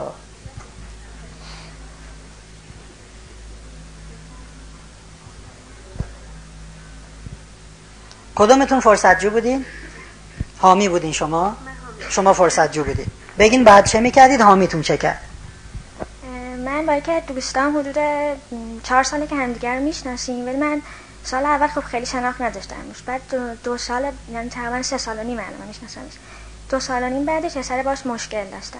یه کاری میکرد که اصلا من دوست نداشتم، یا که عصبی میشدم از کاری که میکرد، ولی هیچ کدومش اصلا قطعا نمیفهمید، چون بهش نمیگفتم. بعد اون روز قرار شد که من برم باهاش صحبت کنم که باهاش مشکل دارم و مطمئنم که باهاش حرف میزدم مشکلاتم حل میشد، ولی نشد که باهاش حرف بزنم، بخاطر اینکه تهران نبود دوست من. بعد پنجشنبه و جمعه تهران بود که برام کلی مشکل پیش اومد، من رفتم مشکلات اون حل کردم به جای اینکه مشکل خودم بشه. کار نکرد، اسم که تلفن ما اشغال بود. گزارش بدیم ببینم چجوریه که ایشون 24 ساعت اشغال بود. نه، من اول از همه اقرار میکنم که حامی خوبی نبودم و بیشتر شاید دلیلش این باشه که کارم طوریه که نجدا از اون. کارم طوریه که ساعت 7:30 باید برم بیرون از خونه و ساعت چند میام خونه؟ 10:30 شب میام خونه. بله. خب دیگه کلاس شما واقعا حالتیه که چون مطمئنم که تغییرات خیلی اساسی توی زندگیم ایجاد میکنه، الان با حال مریضی خیلی بدی هم اومدم اینجا. جدا از این بحث کاریم، شاید بگم 5 روز مریض آنفولانزای خیلی بدی گرفته بودم، یعنی حالم واقعا بد بود، با توجه به اینکه اقرار کردم حامی خوبی نبودم، ولی شاید بگم 7-8 دفعه، حالا نمیدونم شانس ما بود که باعث بشه من حامی خوبی نباشم یا واقعا همیشه تلفن خونهشون اشغاله، نمیدونم، ولی حدود 7 یا 8 دفعه شماره‌ای که به من داده بودن من تماس گرفتم. ولی بدین که این هفته حمایتتون رو ادامه بدین تا این موضوع حل بشه. حتما. قبوله؟ حتما. لیست شما تهران هست؟ از هفته آینده گزارش رو هر دو انشالله می‌بینید. انشالله. مرسی. کسی بود که در این ریلکسیشن حالت خاصی بهش دست داده باشه؟ حس کردن که خب دستا اومد باره، نه مثلا کسی بگه من خواب آلود شدم، احساس کردم تو هوام، اینجوریم اونجوریم، هیچ کس. سبک، آرامش. وقتی گفتین چشاتون سنگین میشه، چشای من خیلی سنگین شد. بعضیا میگن اصلا چشم ما سبک و سنگین نشد. هیچ اشکالی نداره، هرچه این تمرینات رو بیشتر انجام بدین بیشتر تو عمق تمرین میرین. ممکنه در ابتدا با ریلکسیشن خوابتون ببره، چشما رو بستی، دست راست و دست چپ و خواب، 2 ساعت بعد بیدار میشه، هیچ اشکالی نداره. دفعه بعد مجددا تکرار میکنیم. هرچه تصویرسازی با حالت تجسم، یعنی دیدن چیزهایی که قبلا دیدیم، بیشتر تمرین بشه، تجسم خلاقتون بهتر میشه.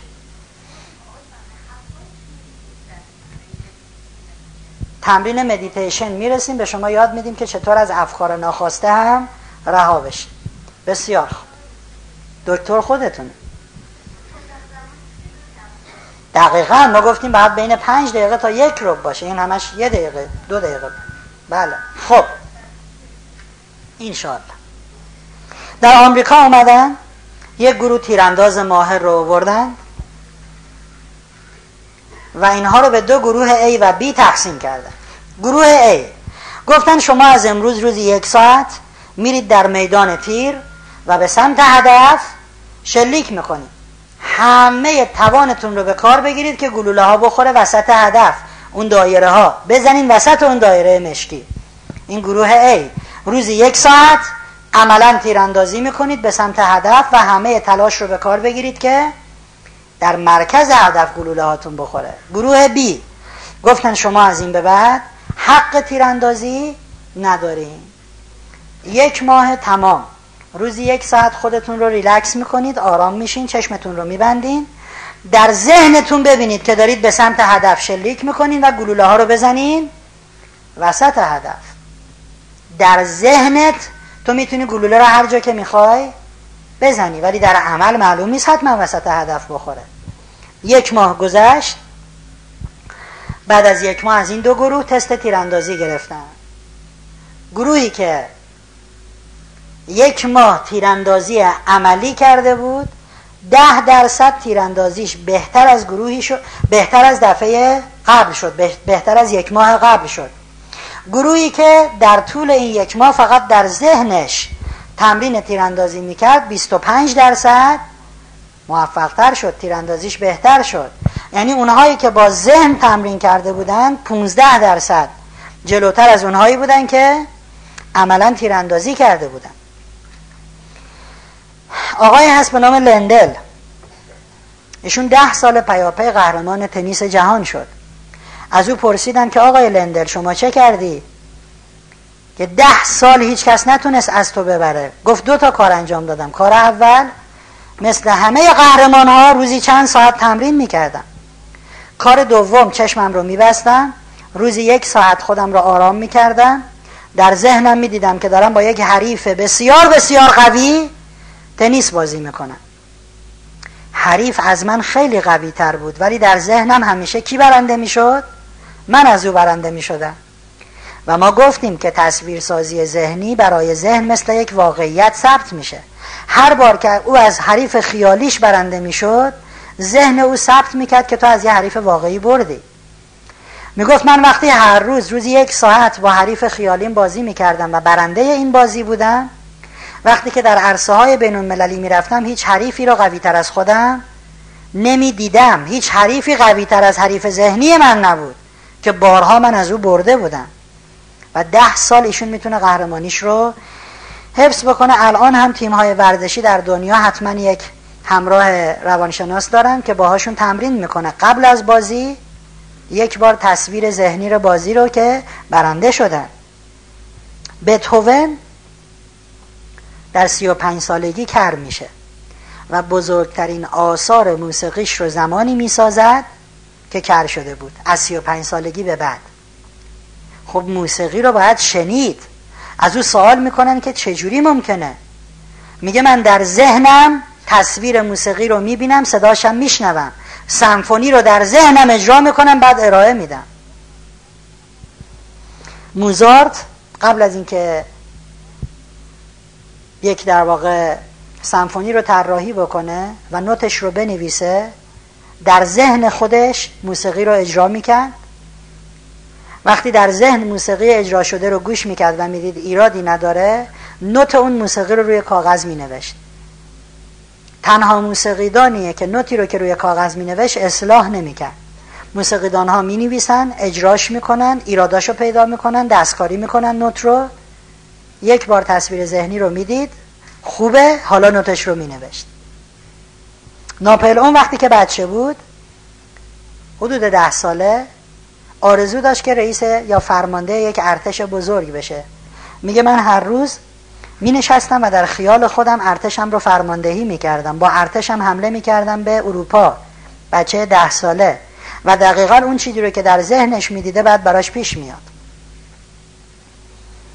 میکل آنژ، گوته و والت دیسنی میگن که اگر شما شب قبل از اینکه بخوابید تصویر روز بعدتون رو ببینین، صبح تا شب فرداتون رو با خودتون در ذهنتون مرور کنید، دقیقا همه اون اتفاقات براتون شکل میگیره. میگن ما این کار رو میکردیم، ما تصویر روز بعدمون رو در ذهنمون میدیدیم و از صبح تا شب همون اتفاقات شکل میگرفت.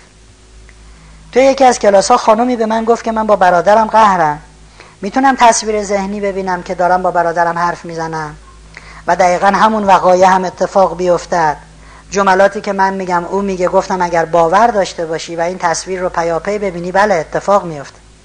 هفته بعد این خانم اومد گفت من چند بار تصویرسازی ذهنی کردم که الان تلفن زدم به برادرم، جمله هایی رو که من میگم و جملاتی رو که او جواب میده و نهایتا تلفن زدم و تک به تک کلمات و جملاتی که رد و بدل شد همون بود. برادر من دقیقاً جملاتی رو گفت که من در تصویر ذهنیم دیده بودم. این مربوط میشه به حاله های انرژی که بعداً علمی‌تر متوجه میشین واقعاً چرا این اتفاق میفته. پس از این به بعد تصویر ذهنی آنچه رو که در آینده میخوایم و آنچه رو که داریم براش تلقین میکنیم و عباراتش رو میگیم رو باید ببینیم و هر بار تصویر از دفعه قبل جزئی‌تر و دقیق‌تر. میخوای صاحب خونه بشی، خونت رو ببین توی ذهنت، هر خونه رو که دوست داری، و هر بار که تصویر سازی میکنی جزئی‌تر. یه دفعه برو در کابینت ها رو باز کن، اوه چه خاکی گرفته. یه دفعه برو کنار باغچه خونت بشین، علفای هرز رو بیرون بیار. کنکوری هستی، خودت رو ببین در جلسه کنکور نشستی و سوالا چقدر ساده است. تند و تند علامت بزن، تند و تند پاسخنامت رو پر کن. تصویر ذهنی بعدید این باشه که کارنامه اومده، او چه معدلی، چقدر عالی زدی، همه رو بالای 99%، هیچ اشکالی نداره. تصویر ذهنی بعدید این باشه که روزنامه اومده، عکست روی صفحه اول روزنامه است. تصویر ذهنی بعدید این باشه که خانواده همه ریختن و تبریک میگن و او شیرینی و گل و آقای دکتر خانم مهندس. هر بار تصویرسازی رو با جزئیات بیشتر. من و شما باید یاد بگیریم کارگردان فیلم‌های سینمایی ذهنمون باشیم و بدانید آنچه را که در ذهن میبینید برای شما رخ خواهد داد. امتحان کنید، بسیار ساده است. از این به بعد یا قدم از قدم بر نمیداریم، یا اول ذهنیت مثبت، بعد حرکت و تلاش جسمی و بعد تصویرسازی ذهنی. نه اینکه فکر کنیم نیاز به تلاش جسمی دیگه نداریم. من و شما با تلاش جسمی به سمت هدف حرکت میکنیم، با تلاش ذهنی هدف رو به سمت خودمون جذب میکنیم. هر دوی این حرکت ها لازمه برای اینکه زود به هدف برسیم. هم جسم ما بره دنبال او، هم او رو بکشیم سمت خودمون تا خیلی سریع به هم برسیم. دوستان عزیز، قلم دست من و شماست، رنگ دست من و شماست، بوم دست من و شماست. بهشت رو بکشیم و داخلش بشیم. خیلی از ماها مرتب برای خودمون جهنم میکشیم. خیلی از من و شما تلاش جسمی که سخت تر است رو انجام میدیم، تلاش ذهنی که ساده تر است رو انجام نمیدیم. صبح داره از خونه میره بیرون، کجا؟ دنبال بدبختیام. کجا؟ من بمیرم. خب تو داری میری 10 ساعت کار کنی، 10 ساعت بناست که تلاش بکنی. ذهنیتت مثبت باشه که چند دقیقه است. مش قرص میخوره، من که میدونم خوب نمیشم. 10 ساعت درس میخونه، من که میدونم تو کنکور قبول نمیشم. خیلی از ما تو ذهنمون طلاق بازی میکنیم، تو ذهنمون زندان رفتن بازی میکنیم، توی ذهنمون ورشکسته شدن بازی میکنیم و متاسفانه بازی که در ذهن میکنیم رخ میدهد. طلاق خواهیم گرفت، زندان خواهیم رفت. بعضی از ما هم که الحمدلله نه تلاش جسمی میکنیم نه ذهنی میکنیم، اونقدر گوشه خونه ولو میشیم که فوت کنیم، تموم شه بره. خدا رحمتمون کنه.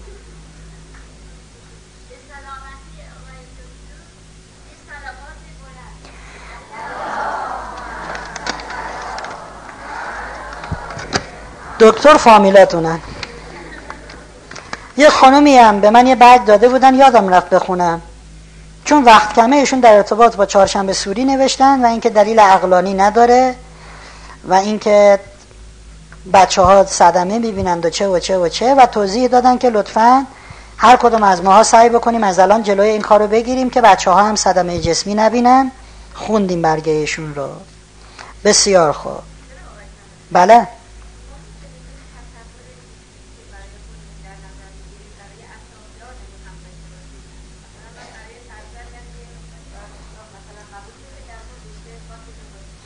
می شود، به شرط اینکه خودش هم بخواهد. اگه او نخواد و تلاشی نکنه هیچ معجزه‌ای رخ نمیدهد. چشما همه بسته. چیزی رو که میگم همتون در ذهنتون ببینید. سوال نمی کنید، شلوغ پلوغ هم نمی کنید. همتون تو ذهنتون. چقدرم چشما بسته، همه دارم من میبینم. چشما بسته، همتون شلبیانوت رو ببینید. شلوغ نکنین، چشم‌ها بسته، شلبیانوت رو ببینید لطفاً. چشم‌ها بسته، خواهش میکنم شلبیانوت رو ببینید. مرسی که دارین میبینید.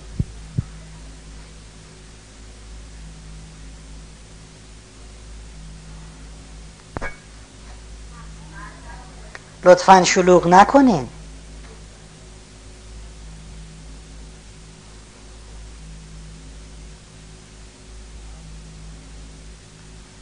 بسیار خوب.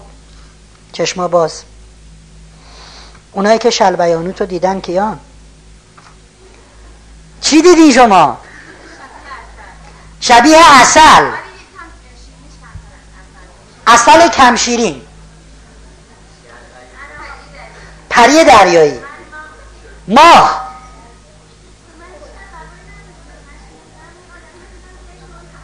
یه آدمی که شل حرف میزد یا شل بود دیگه، یه جونور. توی کلاسی داشتیم همه این چیزای عجیب غریب رو گفتن، آخریه گفت شما رو دیدم. گفتم خیلی ممنون، دیگه چی دیدیم؟ شخصیت کارتونی چی دیدی؟ آره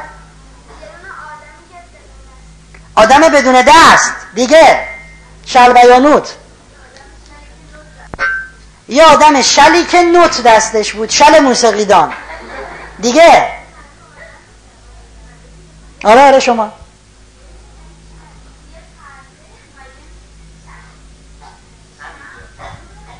پرده نیست، چیزی شبیه به شمع و نور زیاد.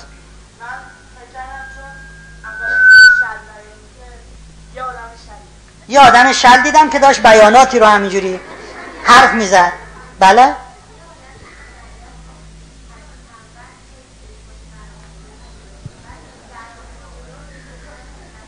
یه آدمی توی جنگل، یه کدو توی کلش بود، چشاشو در آورده بود، کدو رو برداشت، دختر زیبا. بسیار خوب. چرا گفتم شل بیانوت رو ببینید؟ اصلا چیزی به نام شل بیانوت وجود ندارد. بعضی وقتا من و شما یه چیزای همچین میریم تو خواب و خیال، یه چیزایی رو تصور میکنیم که واقعا در ذهن نمیشه اونا رو دید. مطمئن باشید چیزهایی که در ذهن قابل دیدن نیستن، در عالم واقع دستیافتنی نیستن. اگر چیزی رو که هر چی زور میزنی نمیشه دیدش، خودتون رو خسته نکنین، در عالم واقعی اون چیز قابل دستیابی نیست. دوستان چیزهایی هستند که نیاز به فراگیری و تمرین دارند. نمیشه ما تمرین نکنیم، فراگیری نکنیم، تلاش جسمی نکنیم، چشه رو ببندیم و همینجوری به دست بیاد. مثلا من میخوام انگلیسیم خوب شه، چشامو میبندم، تصویرسازی ذهنی. فرهنگم گفته عبارات تأکیدی، روز به روز انگلیسیم بهتر میشود. خب حالا تصویر ذهنی، اوکی یس I am a cat, okay? Thank you. بعد چشاشو باز کنه، او چقدر انگلیسیم خوب شد. چیزهایی که نیاز به فراگیری و تمرین دارد، اول باید فراگیریش رو انجام بدیم، تمرینها رو هم انجام بدیم، بعد تصویرسازی ذهنی بکنیم. دو نفری که مثل هم برای کنکور درس میخونن، دارای یک ضریب هوش، یک میزان مطالعه، کلاس‌های یکسان میرن، شرایط یکسان دارن، ولی یک نفر فقط برای کنکور درس میخونه و تست میزنه، نفر دوم درس میخونه، تست میزنه، تصویر ذهنی هم میبیند، دائم میبینه که من امتحانم عالی دادم، دائم کارنامه‌اش رو میبینه، دائم قبولیش رو میبینه. حداقل اختلاف رتبه بین این دوتا 100,000 نفر خواهد بود. شما با تصویرسازی ذهنی بسیار بسیار سبقت میگیرید از کسانی که به اندازه شما تلاش کردن. ولی چیزهایی که نیاز به فراگیری و تمرین داره، اگر شما تمرین رو انجام ندید، یاد نگیرید، فقط تو ذهن ببینید، هیچ معجزه‌ای رو. من میخوام گواهی نامه بگیرم، چشمو ببندم، دندسته، برو گاز کلاچ، بعد برم شهرک آزمایش امتحان بدم. نمیشه همچین چیزی. شما تمرین باید بکنی، تو ذهنت هم ببینی اولین بار قبولی و اولین بارم قبول میشی. مسائل اخلاقی هم همینه. من آدم نامنظمی هم، میخوام منظم بشم، چشمو ببندم، چقدر منظمم. باید برای منظم شدن تلاش بکنی، در ذهن هم خود آدم منظمی ببینی تا بسیار سرعت بگیری. ولی چیزهایی هستن دوستان که نیاز به فراگیری و تمرین ندارن. من میخوام خونه بخرم، برای خرید خانه من چه علمی یا چه چیزی رو باید یاد بگیرم؟ چه تمرینی باید بکنم که خونه بخرم؟ فقط باید مراجعه کنم این بنگاه اون بنگاه، بعدم ببینم به پولم نمیخونه، نخرم. چیزهایی که نیاز به فراگیری و تمرین ندارد. من میخوام شاغل شم، درس خوندم، از دانشگاه فارغ التحصیل شدم، همه تمرین‌ها رو در دوران درسی کردم، فارغ التحصیل شدم. حالا فقط باید این ور اون ور بگردم دنبال کار. برای شاغل شدن نیاز به فراگیری یا تمرین وجود ندارد. چیزهایی که نیاز به فراگیری و تمرین ندارد، تصویرسازی ذهنی در اینها خارق العاده عمل می کند. امتحان کنید. میخوای صاحب خونه بشی؟ مرتب خونتو ببین. ما دوره قبلی رو که داشتیم در فرهنگسرای بانو، خانمی اومد به من گفت که واقعا میشه. گفتم واقعا میشه. و من دوست دارم در زعفرانیه یه خونه نمیدونم ان متری داشته باشم. گفتم خب هر چیزی رو دوست داری، به هر حال به نظر ما شدنی است. جشن پایان دوره بود، شاید فکر میکنم یکی دو ماه از حرف من با این خانم گذشته بود. ایشون به عنوان داوطلب این که میخواد بیاد و در جشن صحبت بکنه، از تحولات دوره در زندگیش بگه، اومد روی سن ایستاد. گفت من یه روز با فلانی صحبت کردم، گفتم من یه خونه رویایی میخوام در شمال تهران، زعفرانیه، خونه خودم من مثلا فلان جای مرکز شهر. و فرهنگ گفت اگر این رو باور کنی و اگر عبارتش رو بگی و اگر تصویر ببینی، با توجه به اینکه نیاز به تمرین و فراگیری ندارد و در چنین چیزهای تصویرسازی خارق العاده عمل میکند. گفت منم رفتم تصویر خونم رو از 2 ماه پیش که با فرهنگ صحبت میکردم دیدم تو ذهنم. میگفت نمیتونم به شما بگم چه معجزاتی تو این 2 ماه تو زندگی من پیش اومده، ولی 2 هفته است که من اساس کشی کردم به خانه رویاییم در زعفرانیه. 2 ماه. کسی که باور میکنه از قابلیت مغزیش استفاده میکنه، خوش به حالش. ولی یه نفر میگه خب حالا باشه منم الان میرم تصویر بسازم، ولی نکنه الکی باشه، هیچ فایده ای نداره. میگن سنگ مفت گنجیش مفت، خرجی که نداره که من و شما روزی 10 ساعت از عمرمون همینجوری تلف میکنیم. حالا یه رو باز این عمر تلف شده به تصویرسازی ذهنی بکنیم. بسیار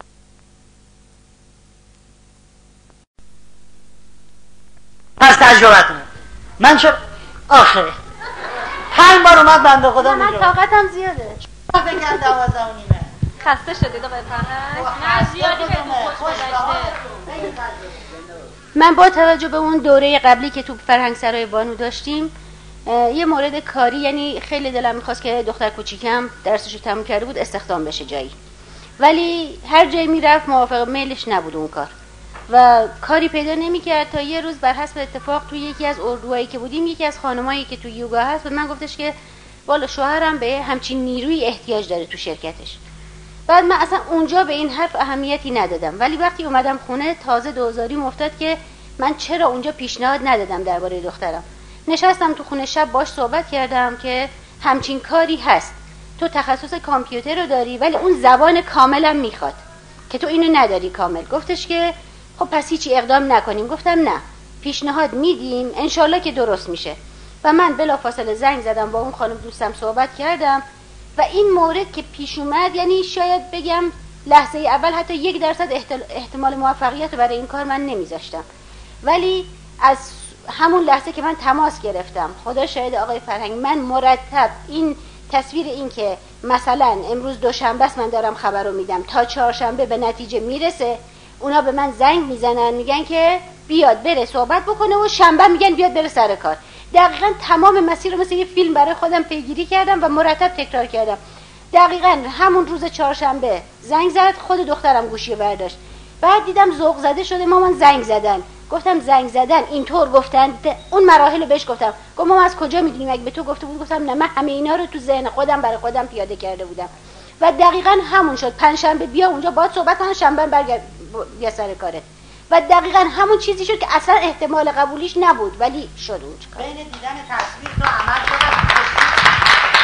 تو عمل شد. مرسی. خوش به حال اونهایی که باور میکنن. از زمانی که تصویر رو دیده تا اتفاق افتاده 2 روز. خیلی نگران نباشین.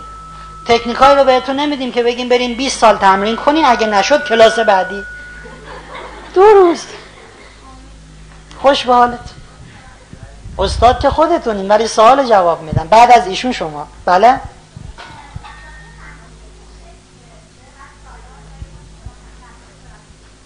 تصاویر منفی که سالهاست در درون ما شکل گرفته رو باید چه کار کنه؟ فرض کنیم الان صحنه عملیات جنگیه، خاکریز و تاسیسات و نمیدونم سنگر و یه هواپیما میاد همه رو بمبارون میکنه، لولورده میره اون بر. بمبارانش کنید، خودتون رو بمباران رو مثبت کنید، همینجور راه که میرین لپ خودتون. چقدر باحالی، قرب برم بمیرم بر ماهی ماه ماه ماه هلوی من چطوره، نابغه خوبی، بمباران کنید. بسیار عالی.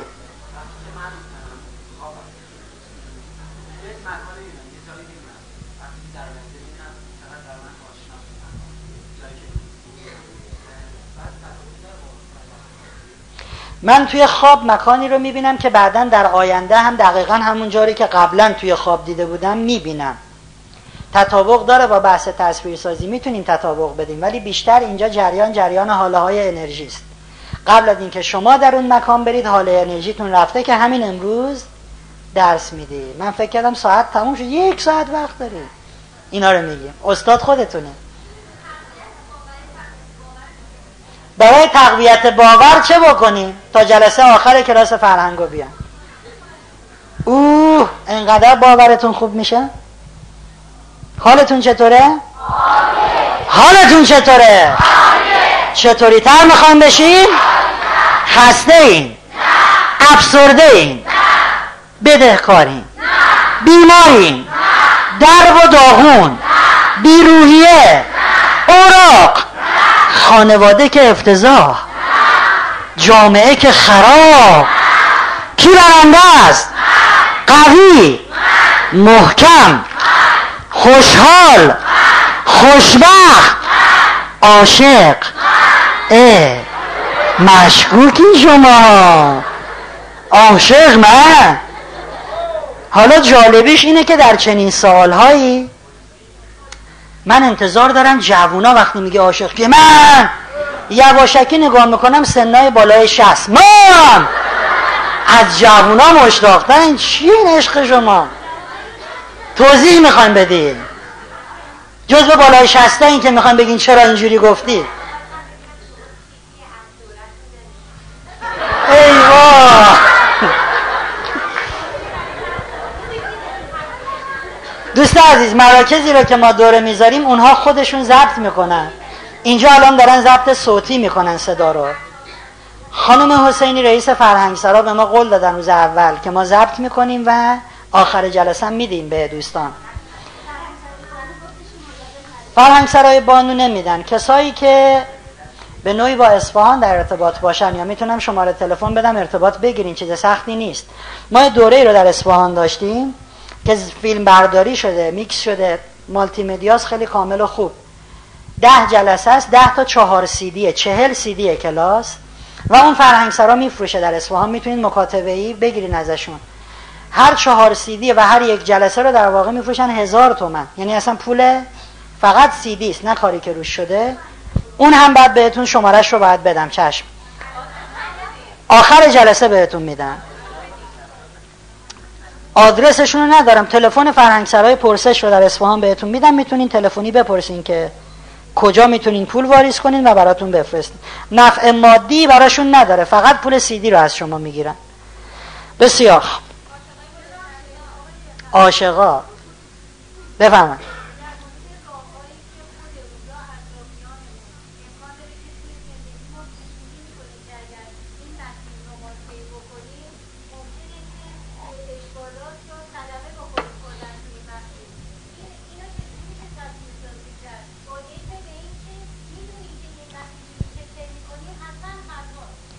دوست عزیز، وقتی شما میدانید که مسیر خطایی رو دارید طی میکنید و حتما تویش ضرر میکنید، اصلا سوال من اینه که چرا این کار رو دارید میکنید که بعدن حالا من چجوری تصویر سازی بکنم؟ مثل اینکه شما الان دارید به من اینو میگی، شما اگه میای اینجا میفتی پایین، حالا یه جور تصویر بساز نیفتی پایین. خب میافتم پایین، اصلا چرا بیام این لبه؟ من سوال رو نگرفتم راستش. چرا شما کاری رو بکنید که مطمئن این خطاست و مطمئن این ضرر میکنید، بعد حالا بخوایم با تصویرسازی یه کار دیگه بکنین؟ چرا؟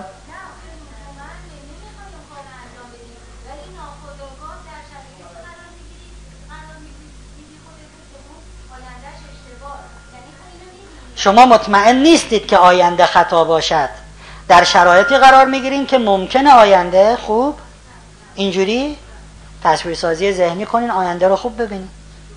خلق آینده دست من و شماست، هیچ قصه دیگری هم نیست. خودمونم گول نزنیم با کلماتی به اسم تقدیر و اینا رو بعداً توضیح میدم. تقدیر سلب اراده از من و شما نمی کند. لطفاً فیلم سینمایی آینده زندگیتون رو دائم در ذهنتون ببینید. خوش به حال اونایی که خودشون تصمیم میگیرن آیندهشون چه شکلی باشه. یه مثال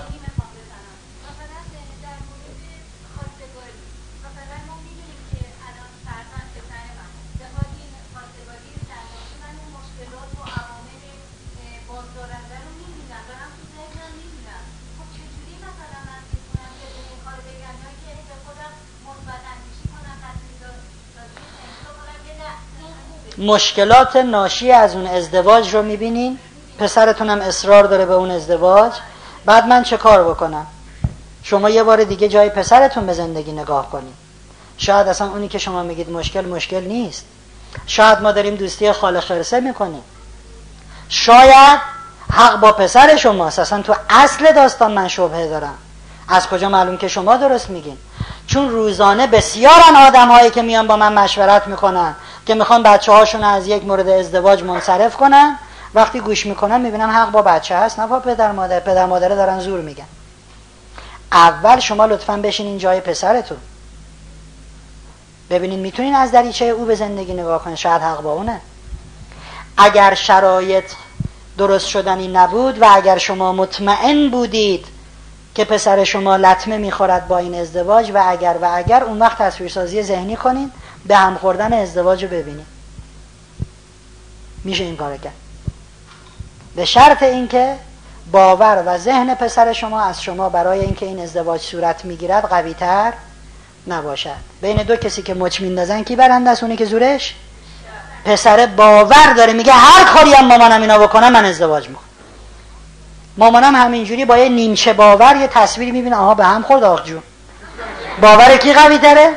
پسر. پس میشه. خب چه قم تو دل این آب میشه. خب بفهمین سوال. اغلب پدر و مادرها امروز چیزی رو که میخوان خیلی خیر برای بچه هاشون نیست. اصلا خودشون خیر رو تشخیص نمیدن که بخوام به بچه هاشون بگن. توی کلاس خانواده اگر بود براتون باز میکردم بحث رو. بله شما بگین بعدم شما. بله شما در ارتباط با 5 موضوع به صورت همزمان میتونین عبارت تأکیدی بگین و تصویرسازی ذهنی کنین. 5 مورد، این شغله، این ازدواجه، اون نمیدونم بدهیه. 5 موضوع رو در طول یک روز میشه براش عبارت گفت و تصویرش شدید. بله؟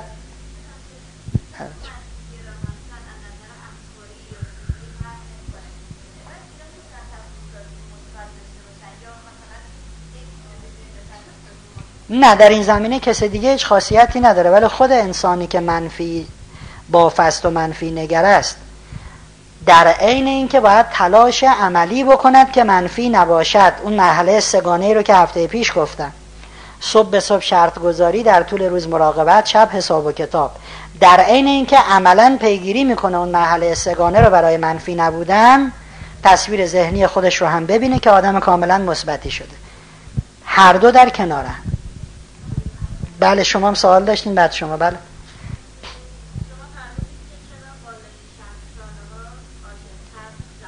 بیشتر ذوق کردن، علتش رو میخوایم بگین. شما که زیر 18 اینجا رو میخوایم بگین.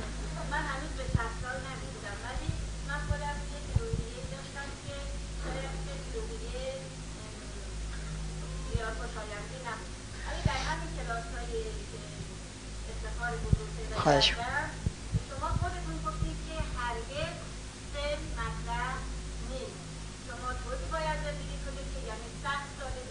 آفرین.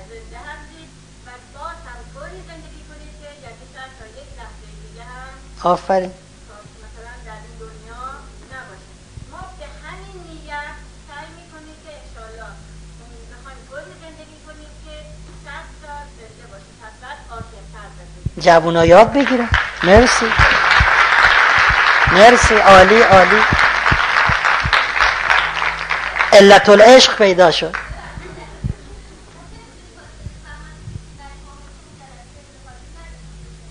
خواهش. سه شرط این بود که صبح به صبح با خودتون شرط میکنین برای انجام رفتارهای مثبت و انجام ندادن رفتارهای منفی. در طول روز مراقبین که اون قولی رو که دادین به خودتون یا به خدای خودتون به اون قول عمل بکنید. شب چرتکه میندازین که در طول روز چقدر موفق بودن. ذهن طاقت وعده های دراز مدت را ندارد. من بگم دیگه دروغ نمیگم، این برای ذهن مفهومی نداره، ولی بگم امروز صبح تا شب میخوام دروغ نگم، صبح تا شب میخوام مثبت باشم، صبح تا شب میخوام چیزی رو یاد بگیرم، چیزی رو یاد بدم، دست انسانی رو بگیرم، ذهن برای این آماده است. 8 ساعت مونده، 5 ساعت مونده، 3 ساعت مونده، اون تموم میشه. و این رو هم گفتیم که مطمئن باشید در روزهای اولی که شما نیت میکنید که صبح شرط کنید در طول روز مراقب باشید، دقیقاً عکس میشود. من تا امروز 5 تا دروغ میگفتم، صبح شرط میکنم دروغ نگم، امروز 50 تا دروغ میگم. دقیقاً عکس میشه. اصلاً نگران نباشید، همین عکس شدن یعنی شما دارید مسیر درست رو میرید. مقاومت کنین، روز بعد تا کی؟ تا پایان عمرمون، تا روزی که زنده ایم. بعد صبح شرط کنیم، در طول روز مراقب باشیم، شب ببینیم چی کاره بودیم. بله؟ بله؟ ناخودآگاه، ضمیر ناخودآگاه تفاوتی بین تخیل و واقعیت قائل نیست. چقدر یه دفعه همه سلام سوال داری؟ بله؟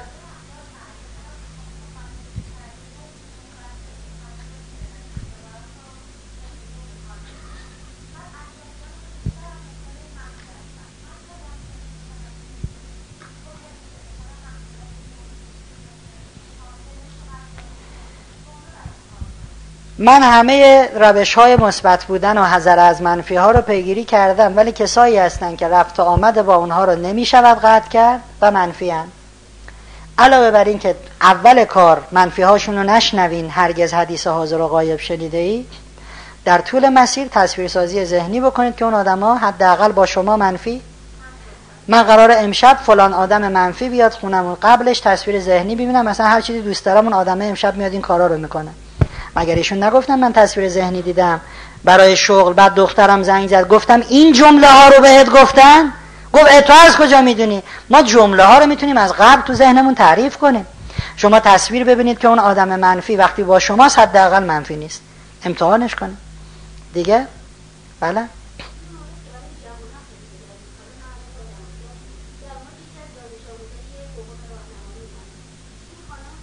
بذارین همه گوش کنن.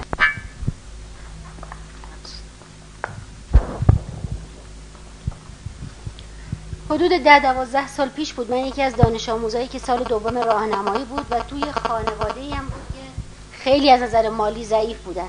پدرش دستفروش بود و سیگار می‌فروخت کنار خیابون و 8 تا بچه‌م داشت. یعنی 10 نفر اعضای خانواده بودن که به طوری که مادرش وقتی میومد مدرسه میگفتش که من یعنی سال 12 ما از نون و سیب زمینی بیشتر من نمیتونم به این بچه‌هام بدم غذا. توی تمام این 8 تا بچه‌م یک نفرشون خیلی پرتوقعه و با ما راه نمیاد، اونم این یکیه که دانش آموز شما هستش. به طوری که درس نمیخوند، هر 2 سال یک پایه رو طی میکرد و معضلی شده بود برای این خانواده.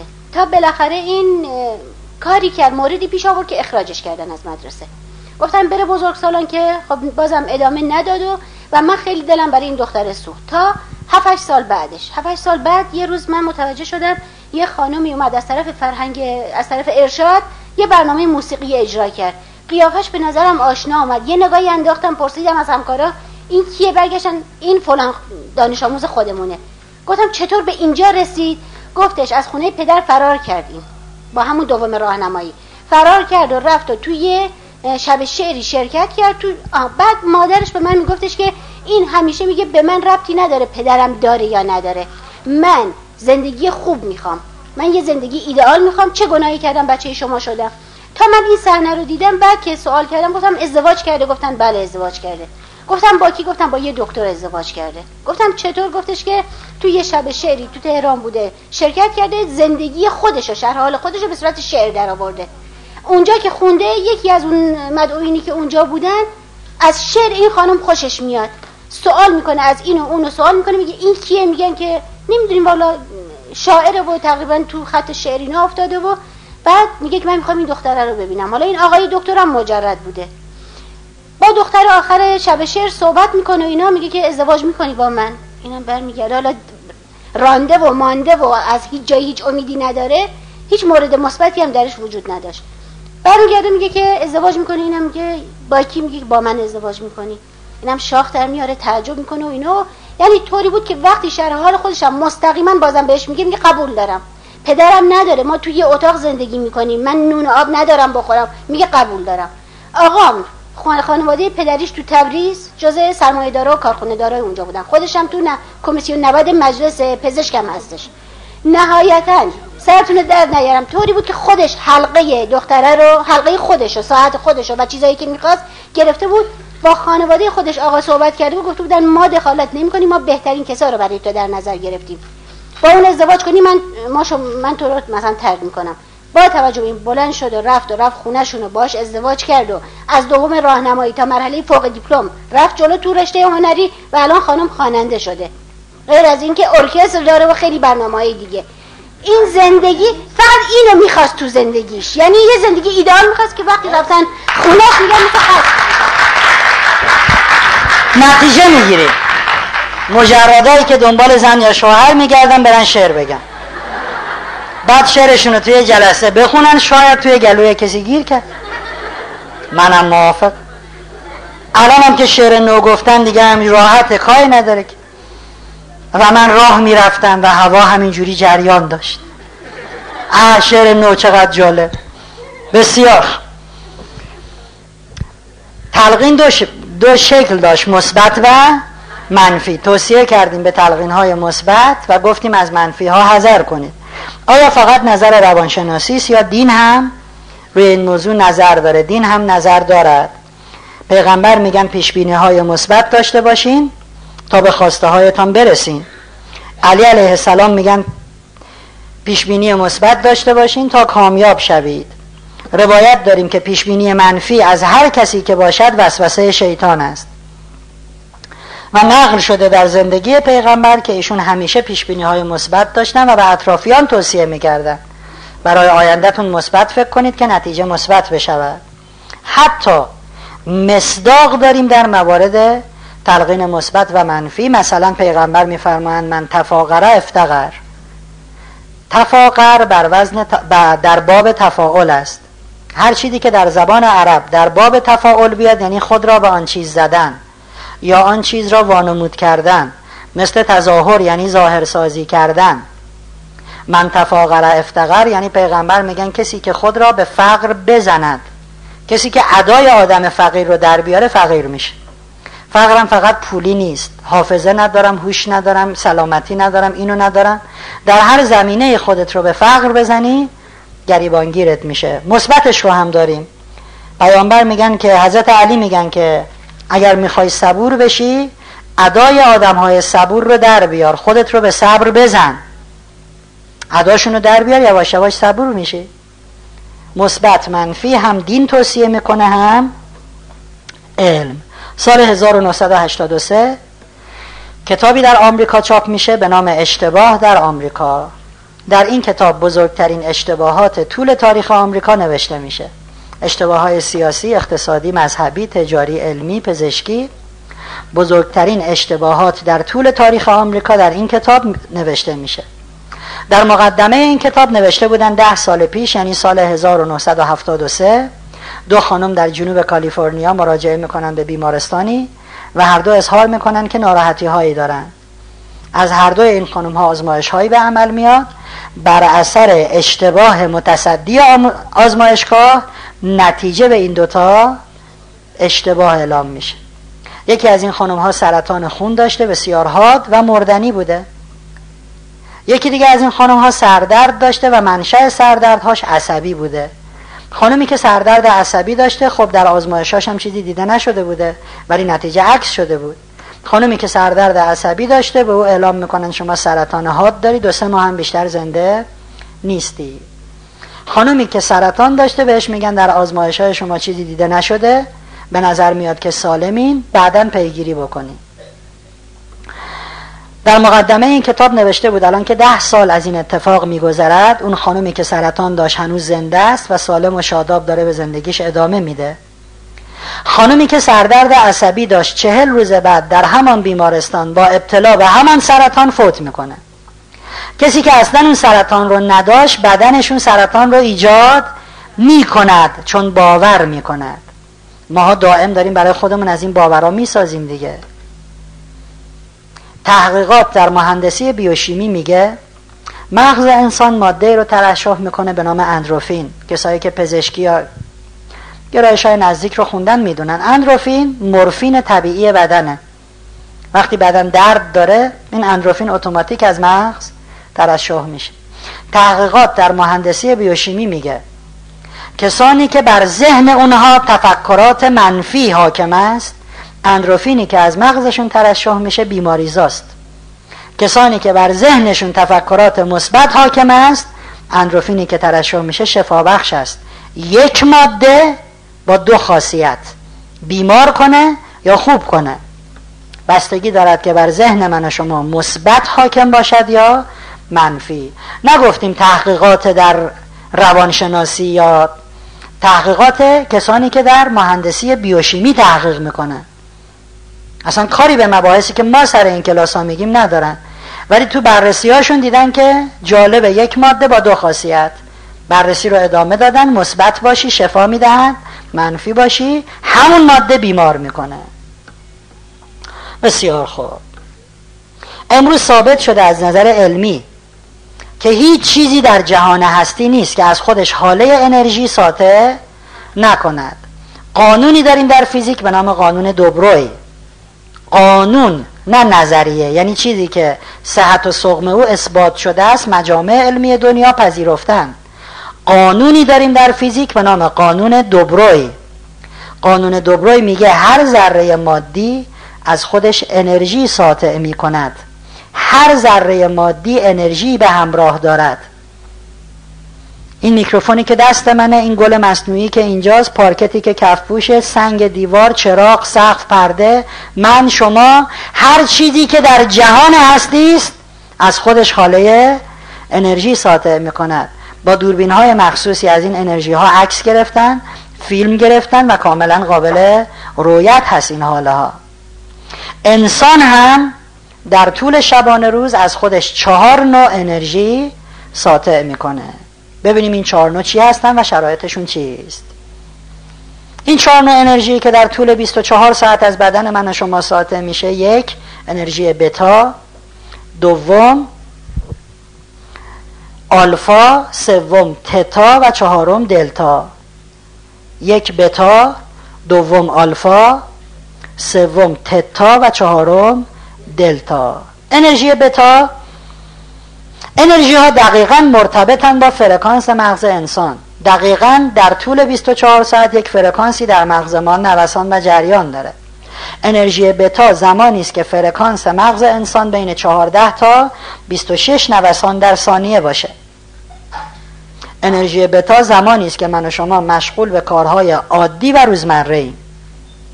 داریم حرف میزنیم، غذا میخوریم، رانندگی میکنیم، فیلم نگاه میکنیم، آشپزی میکنیم، راه میریم، به موضوعی فکر میکنیم. زمانی که ما درگیر کارهای روزمره هستیم فرکانس امواج مغز انسان بین 14 تا 26 فرکانس در ثانیه است و در اون زمان از بدن انسان حاله‌ای به نام بتا ساطع میشه. انرژی ها به فرمان کی ساخته میشن؟ ضمیر ناخودآگاه. علم امروز معتقده که حاله انرژی بتا حاله انرژی ضعیفی است. انرژی از نظر فیزیک معنیش چیه؟ انرژی یعنی توانایی انجام کار. وقتی علم میگه که انرژی بتا انرژی ضعیفی است یعنی توانایی انجام کار حاله های بتا پایین است. یعنی در واقع در طول روز که ما داریم کار روزمره رو انجام میدیم انرژی که از ما ساطع میشه انرژی ضعیفی است. میگن یه نفر لب دریا نشسته بود با یک کاسه ماست، قاشق ماست میزد تو آب دریا و تکون میداد، میگفت نمیشه، ولی اگه بشه چی میشه؟ چی کار میکنی؟ میخوام دوغ درست کنم، میدونم نمیشه ولی اگه بشه یه دریا دوغ. انرژی بتا رو به این مثال میزنن که نمیشود. البته من شخصا معتقدم که اینجا موضوع نادانی علم است. مگر میشه خدا چیزی رو بسازه و در اختیار ما قرار بده و خاصیتی هم نداشته باشد؟ یک زمانی لازمه بگذره تا بشر بگه خاصیت انرژی بتا چیست. امروز میگن انرژی ضعیفی است، یه روزی میگن نه خیلی هم قویه. زمانی که من و شما کار ذهنیمون بسیار سنگین میشه یا درگیری جسمیمون بسیار سنگین میشه، ذهن یا جسم ما درگیر شدید میشه با کار، ما میرسیم به وضعیتی که بهش میگن بتای سری. در بتای سری فرکانس امواج مغز انسان حدود 30 فرکانس میشه، از 26 عبور میکنه تا 30. طبعا وقتی ما در وضعیت بتا توانایی هامون از نظر انرژی پایین است، در بتای سری دیگه خیلی خیلی پایین است. آلفا،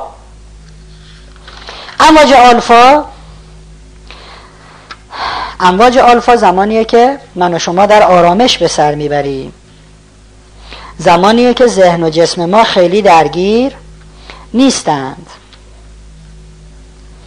زمان آلفا زمانیه که فرکانس مغزی من و شما میرسه بین 8 تا 13 فرکانس، پس فرکانس مغز اومده پایین تر. وضعیت آلفا وضعیت عجیبی نیست. همون موقعی که ما ریلکس شدیم اینجا چشمامونو بستیم، هممون در چه وضعیتی قرار گرفتیم؟ آلفا. زمانی که بدن و زمانی که ذهن در آرامش قرار میگیرد. حتما هم لازم نیست اون کارا رو بکنیم تا به آلفا برسیم، کافیه که من الان تکیه بدم به این تریبون، چشمام رو ببندم، جسمم و ذهنم رو رها بکنم، بلافاصله فرکانس امواج مغز میاد پایین و بدن انسان به جای اینکه انرژی بتا ساطع بکنه انرژی آلفا ساطع میکنه. انرژی آلفا رو میگن انرژی قوی است، یعنی توانایی انجام کارش بسیار است، بالاست. اولیای خدا، انبیا، معمولا در وضعیت آلفا بودن، معصومین همیشه در وضعیت آلفا بودن. بعدن جلوتر که بریم مثالای عینی میزنیم میبینید که چرا میگم اولیا همیشه در آلفا نبودن. حتما نقاشی‌ها رو دیدین، عکس پیغمبری، چیزی رو که دور سرش حاله‌ای از نور کشیدن. این کاملا غلط است. اولا حاله انرژی فقط دور سر نیست، از کل بدن ما انرژی ساطع میشه. 100% اجزای بدن دارن از خودشون انرژی ساطع میکنن. پس این انرژی اولا فقط دور سر نیست و ثانیا فقط مخصوص پیامبرا و اولیا نیست، همه ما انرژی داریم. انرژی های اونها خالصتر، روشنتر و حالا مخصوص به خودشون بوده، ولی اون حاله انرژی رو همه ما داریم. بیشتر خلاقیت های بشر در زمانی به وجود آمدن که بشر در وضعیت آلفا بوده. قانون جاذبه عمومی رو چه کسی کشف میکنه؟ نیوتن. نیوتن به عمرش ندیده بود که چیزی سقوط بکنه، تا حالا ندیده بود سیب بیفته پایین. چه موقعی بود که او جاذبه رو کشف کرد؟ زمانی بود که برای استراحت رفت به یک باغ سیب، زیر درخت لم داده بود. آخه وضعیت چی اون موقع؟ آلفا، آرام، راحت، جسم و ذهنش آرام بود، یه سیب افتاد. وضعیت آلفاست. اختراعات، اکتشافات، ذهنیت‌ها و خلاقیت‌های بزرگ مال زمانی است که ما در آرامشیم. هیچ دانشمندی نمیگه من داشتم دعوا میکردم مشت زدم زیر چشه یکی فرمول اومد تو ذهنم. در آرامش. ارشمیدس، دانشمند بزرگ یونان قدیم، کشف کرد که اجسام وقتی قوطه‌ور میشن در مایع، به اندازه وزن مایع هم حجم اونها از وزنشون کم میشود. چه وقتی ارشمیدس اینو کشف کرد؟ وقتی که در وضعیت آلفا بود. کجا بود؟ تو خزینه حموم لم داده بود آخه، و اونجا وقتی آب ریخ بیرون از اون خزینه کشفش رو انجام داد. قضیه مفصلی است که پادشاه مقداری طلا داده بود به زرگر که برای من تاج بساز. زرگر که تاج رو ساخت، شاه شک کرد نکنه یه مقدار از طلا رو برداشته واسه خودش، نکنه آلیاژهای زیادی با این طلا قاطی کرده که ما نفهمیم، و از ارشمیدس خواست که کشف کن آیا میزان طلایی که به او دادیم همین میزانی است که در تاج به کار رفته یا نه یه مقدارش رو برداشته و آلیاژ دیگری رو استفاده کرده. ارشمیدس هر چه فکر کرد به نتیجه نرسید. تا یه روز توی خزینه حموم دراز کشیده بود. همین که رفت توی خزینه دید یه مقدار آب از لبه های خزینه رفت بیرون. همینجوری که آرام تو آب ولم داشت اینجوری تکون تکون میداد، رفت تو این فکری که مقدار آبی که بیرون ریخته چه ربطی داشت به وزن من و حجم من و همینجوری بازی به ذهنش رسید که اون میزانی که مثلا اگر فرض کنید 1 کیلو طلا به اون زرگر داده بودم، اگر حالا من بیام 1 کیلو طلا بذارم تو آب یه مقداری آب میریزه بیرون، ولی اگه بیام 1 کیلو نقره بذارم آبی که میریزه بیرون فرق میکنه. بس مفصله. انقدر خوشحال شد از این کشفش که لخت از همون دوید بیرون. اورکا اورکا، یافتم. در چه وضعیتی او یافت؟ آرامش کامل. خانم آگاتا کریستی که بهترین یا بزرگترین رمان‌های جنایی تاریخ رو نوشته و حداقل در رده بهترین رمان‌نویس‌های جنایی دنیاست، میگه من وقتی ظرف میشورم انقدر آرامش پیدا میکنم، هیچ چیزی به اندازه ظرف شستن به من آرامش نمیده. کیف میکنم ظرف میشورم. بعد ایشون میگه من وقتی دارم ظرف میشورم ایده بهترین رمانام همون موقع میاد به ذهنم، چون آرامم.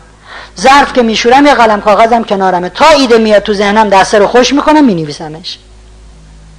بیشتر یافته های بزرگ بشر در چه وضعیتی بوده؟ آلفا. بسیار خوب. در وضعیت آلفا اتفاقای پزشکی خیلی خوبی هم میفته، متابولیسم فوق العاده عالی میشه، ضربان میاد پایین، تنفس میاد پایین، عالی. یعنی بدن واقعا در وضعیت آلفا در بهترین شرایط خودشه. وضعیت تتا، اگر فرکانس مغز انسان باز پایین تر بیاد و بین 5 تا 7 فرکانس بشه، ما در وضعیت تتا قرار میگیریم. چه زمانی فرکانس مغز انسان پایین میاد تا این محدوده؟ زمانی که ما کاملا خواب آلوده ایم، خمیازه پشت خمیازه، تلو میخوریم، من الانه که دیگه بخورم تو دیوار. یا وقتی که میخوابیم، وقتی که داریم خواب میبینیم. در کلیه این وضعیت ها ما در وضعیت تتا هستیم. وضعیت تتا هم میگن وضعیت ضعیفی است. توانایی انرژی تتا ضعیف است. وقتی فرکانس مغز بین 5 تا 7 باشه، بدن دیگه حاله انرژی آلفا ساطع نمیکنه. چی ساطع میکنه؟ تتا ساطع میکنه. و امواج دلتا زمانیه که فرکانس امواج مغز انسان بین 0.5 فرکانس تا 4 فرکانس در ثانیه باشه. و این فقط و فقط مربوط به زمانی است که ما در خواب عمیق و بدون رویا هستیم.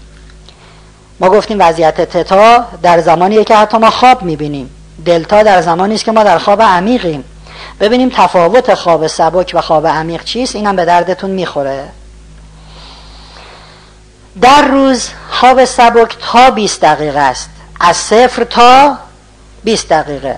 5 دقیقه بخواب، 10 دقیقه بخواب، 20 دقیقه بخواب، این خواب سبک است. خواب عمیق روزانه از 90 دقیقه به بعد است، 1.5 ساعت به بعد. بین 20 دقیقه تا 90 دقیقه مرحله انتقال از خواب سبک به خواب عمیقه. بین 20 دقیقه تا 90 دقیقه ما توصیه میکنیم در روز شما یا تا سخت خواب سبک بخوابید یا در مرز خواب عمیق از 90 دقیقه به بعد. یکی میگه من انقدر خسته بودم دیروز 5 دقیقه روی صندلی تکیه دادم، همچین چشام گرم شد و باز کردم، خستگیم کاملا از بین رفت. ولی امروز بعد از ظهر 1 ساعت خوابیدم، گیجم. اون 5 دقیقه در مرز خواب سبک بوده، کمتر از 20 دقیقه. 1 ساعت بین خواب سبک و خواب عمیق است، یعنی از 20 دقیقه عبور کردی به 90 دقیقه. اگر شما در مرز انتقال خواب سبک و عمیق باشید، از خواب که بیدار میشین نه تنها خستگیتون در نرفته، بلکه کاملا خسته و خماری. 20 دقیقه میخوابی شنگولی، 1 ساعت میخوابی خسته ای، چون این بین انتقال بین خواب سبک و عمیق است. این خواب روزانه. خواب شبانه، خواب شبانه تا 6 ساعت خواب سبکه، از 9 ساعت به بعد خواب عمیق است. میگه ما دیشب از مسافرت که اومدیم من فقط 3 ساعت وقت کردم به خوابم، ولی صبحم سر حال رفتم محل کارم. ولی یه شبی 8 ساعت خوابیدم، صبح گیج بودم. عجیبه ها، 3 ساعت سر حال بودم، 8 ساعت گیج. 3 ساعت در مرحله خواب شبانه سبک است. خواب شبانه سبک تا مرز 6 ساعت است. خواب عمیق شب بعد از 9 ساعت است. اگه کسی بین 6 تا 9 ساعت بخوابه، طبعا وقتی از خواب بیدار میشه گیجه بنابراین توصیه میکنیم خواب شبانه‌تون یا تا 6 ساعت یا بیشتر از 9 ساعت. طبیعیه که بیشتر از 9 ساعت رو من به کسی توصیه، پس لطفاً 6 ساعت بیشتر شبا نخوابین.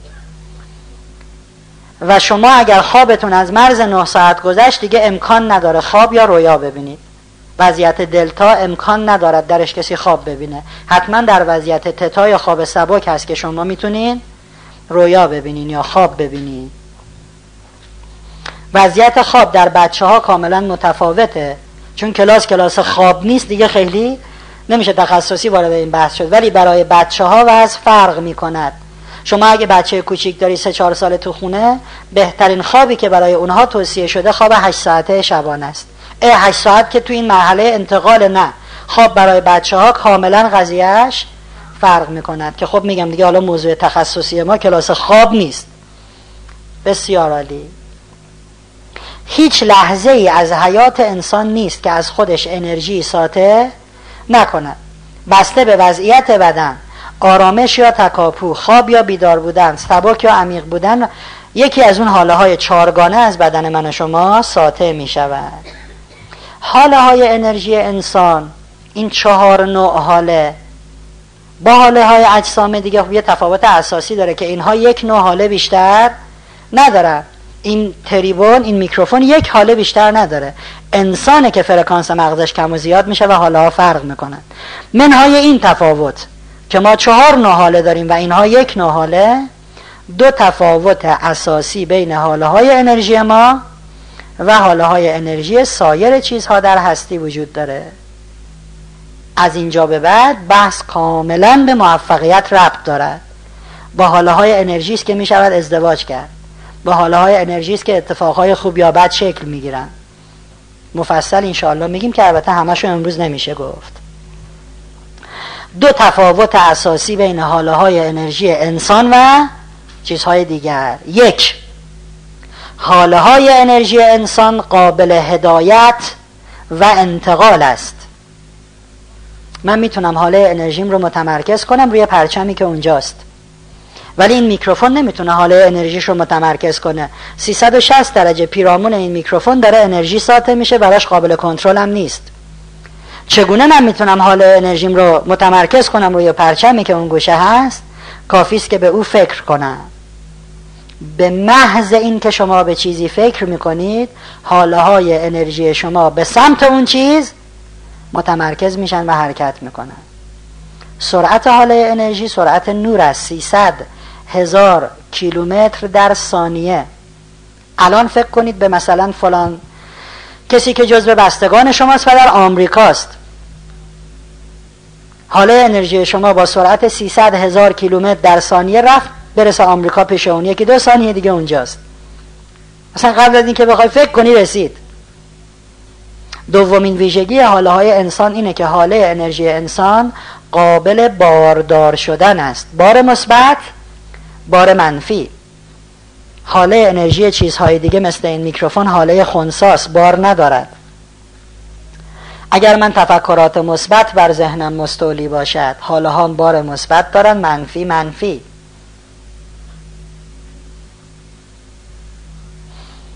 یه دفعه تو ذهنم میاد که مادرم سرش درد میکنه، بعد بهش زنگ بزنم. همینجوری که نمیشه. تلفنم هم دارم زنگ میزنم، مامان چطوری سرت درد میکنه؟ آره، همین الانم داشتم به تو فکر میکردم، کاش که اینجا بودی میبردیم دکتر. به محض اینکه مادرم هم به من فکر میکند برای سردرد، حاله انرژی او میاد یقه منو میگیره. من حس میکنم الان باید به مادرم زنگ بزنم. اگر این رو روش تمرین بکنیم و قوی بکنیم، کاری میشه که در علوم متافیزیک بهش میگن تلپاتی. تلپاتی ارتباط بین حاله 2 انسان است. بسیار خوب. بله، ازش عکس گرفتن، فیلم گرفتن. بله، رنگ هم داره، همه چیز داره حاله. بله، حاله ها رو میشه دید. بله، به دردتون میخوره؟ نه، نمیتونم ببینم.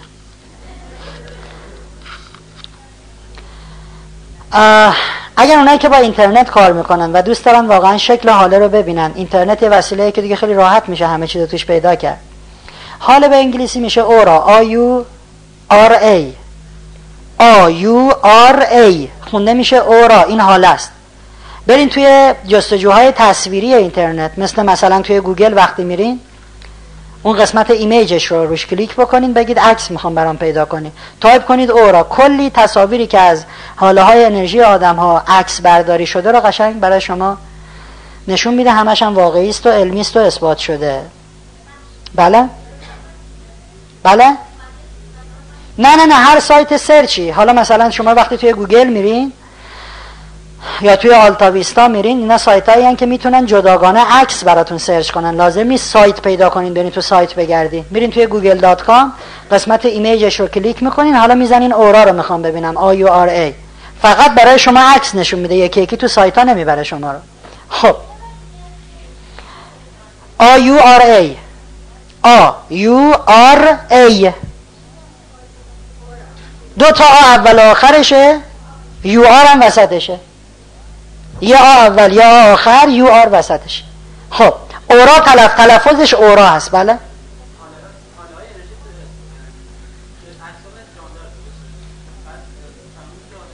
حاله انرژی توی اونایی که تو اینترنت هست، حاله های انرژی حیوانات رو هم میتونین توش ببینین.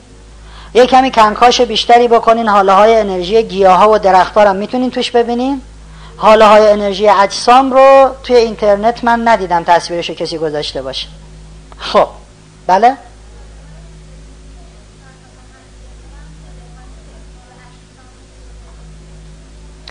حاله های انرژی که انسان ها به هم میدن به شرط اینکه دو نفر آموزش ببینند که به واسطه انتقال حال اطلاعاتی رو رد و بدل بکنن تلپاتیه، وگرنه به حالت عادی تلپاتی نیست. من الان میخوام به یه نفر بگم مثلا تو بلند شو از در سالن برو بیرون، یه جوری یه ارتباط انرژیتیک برقرار بکنیم و فکر منو بخونه. این ارتباط حاله‌ایه که در اوج خود شکل تلپاتیه، وگرنه اسم خاصی نداره.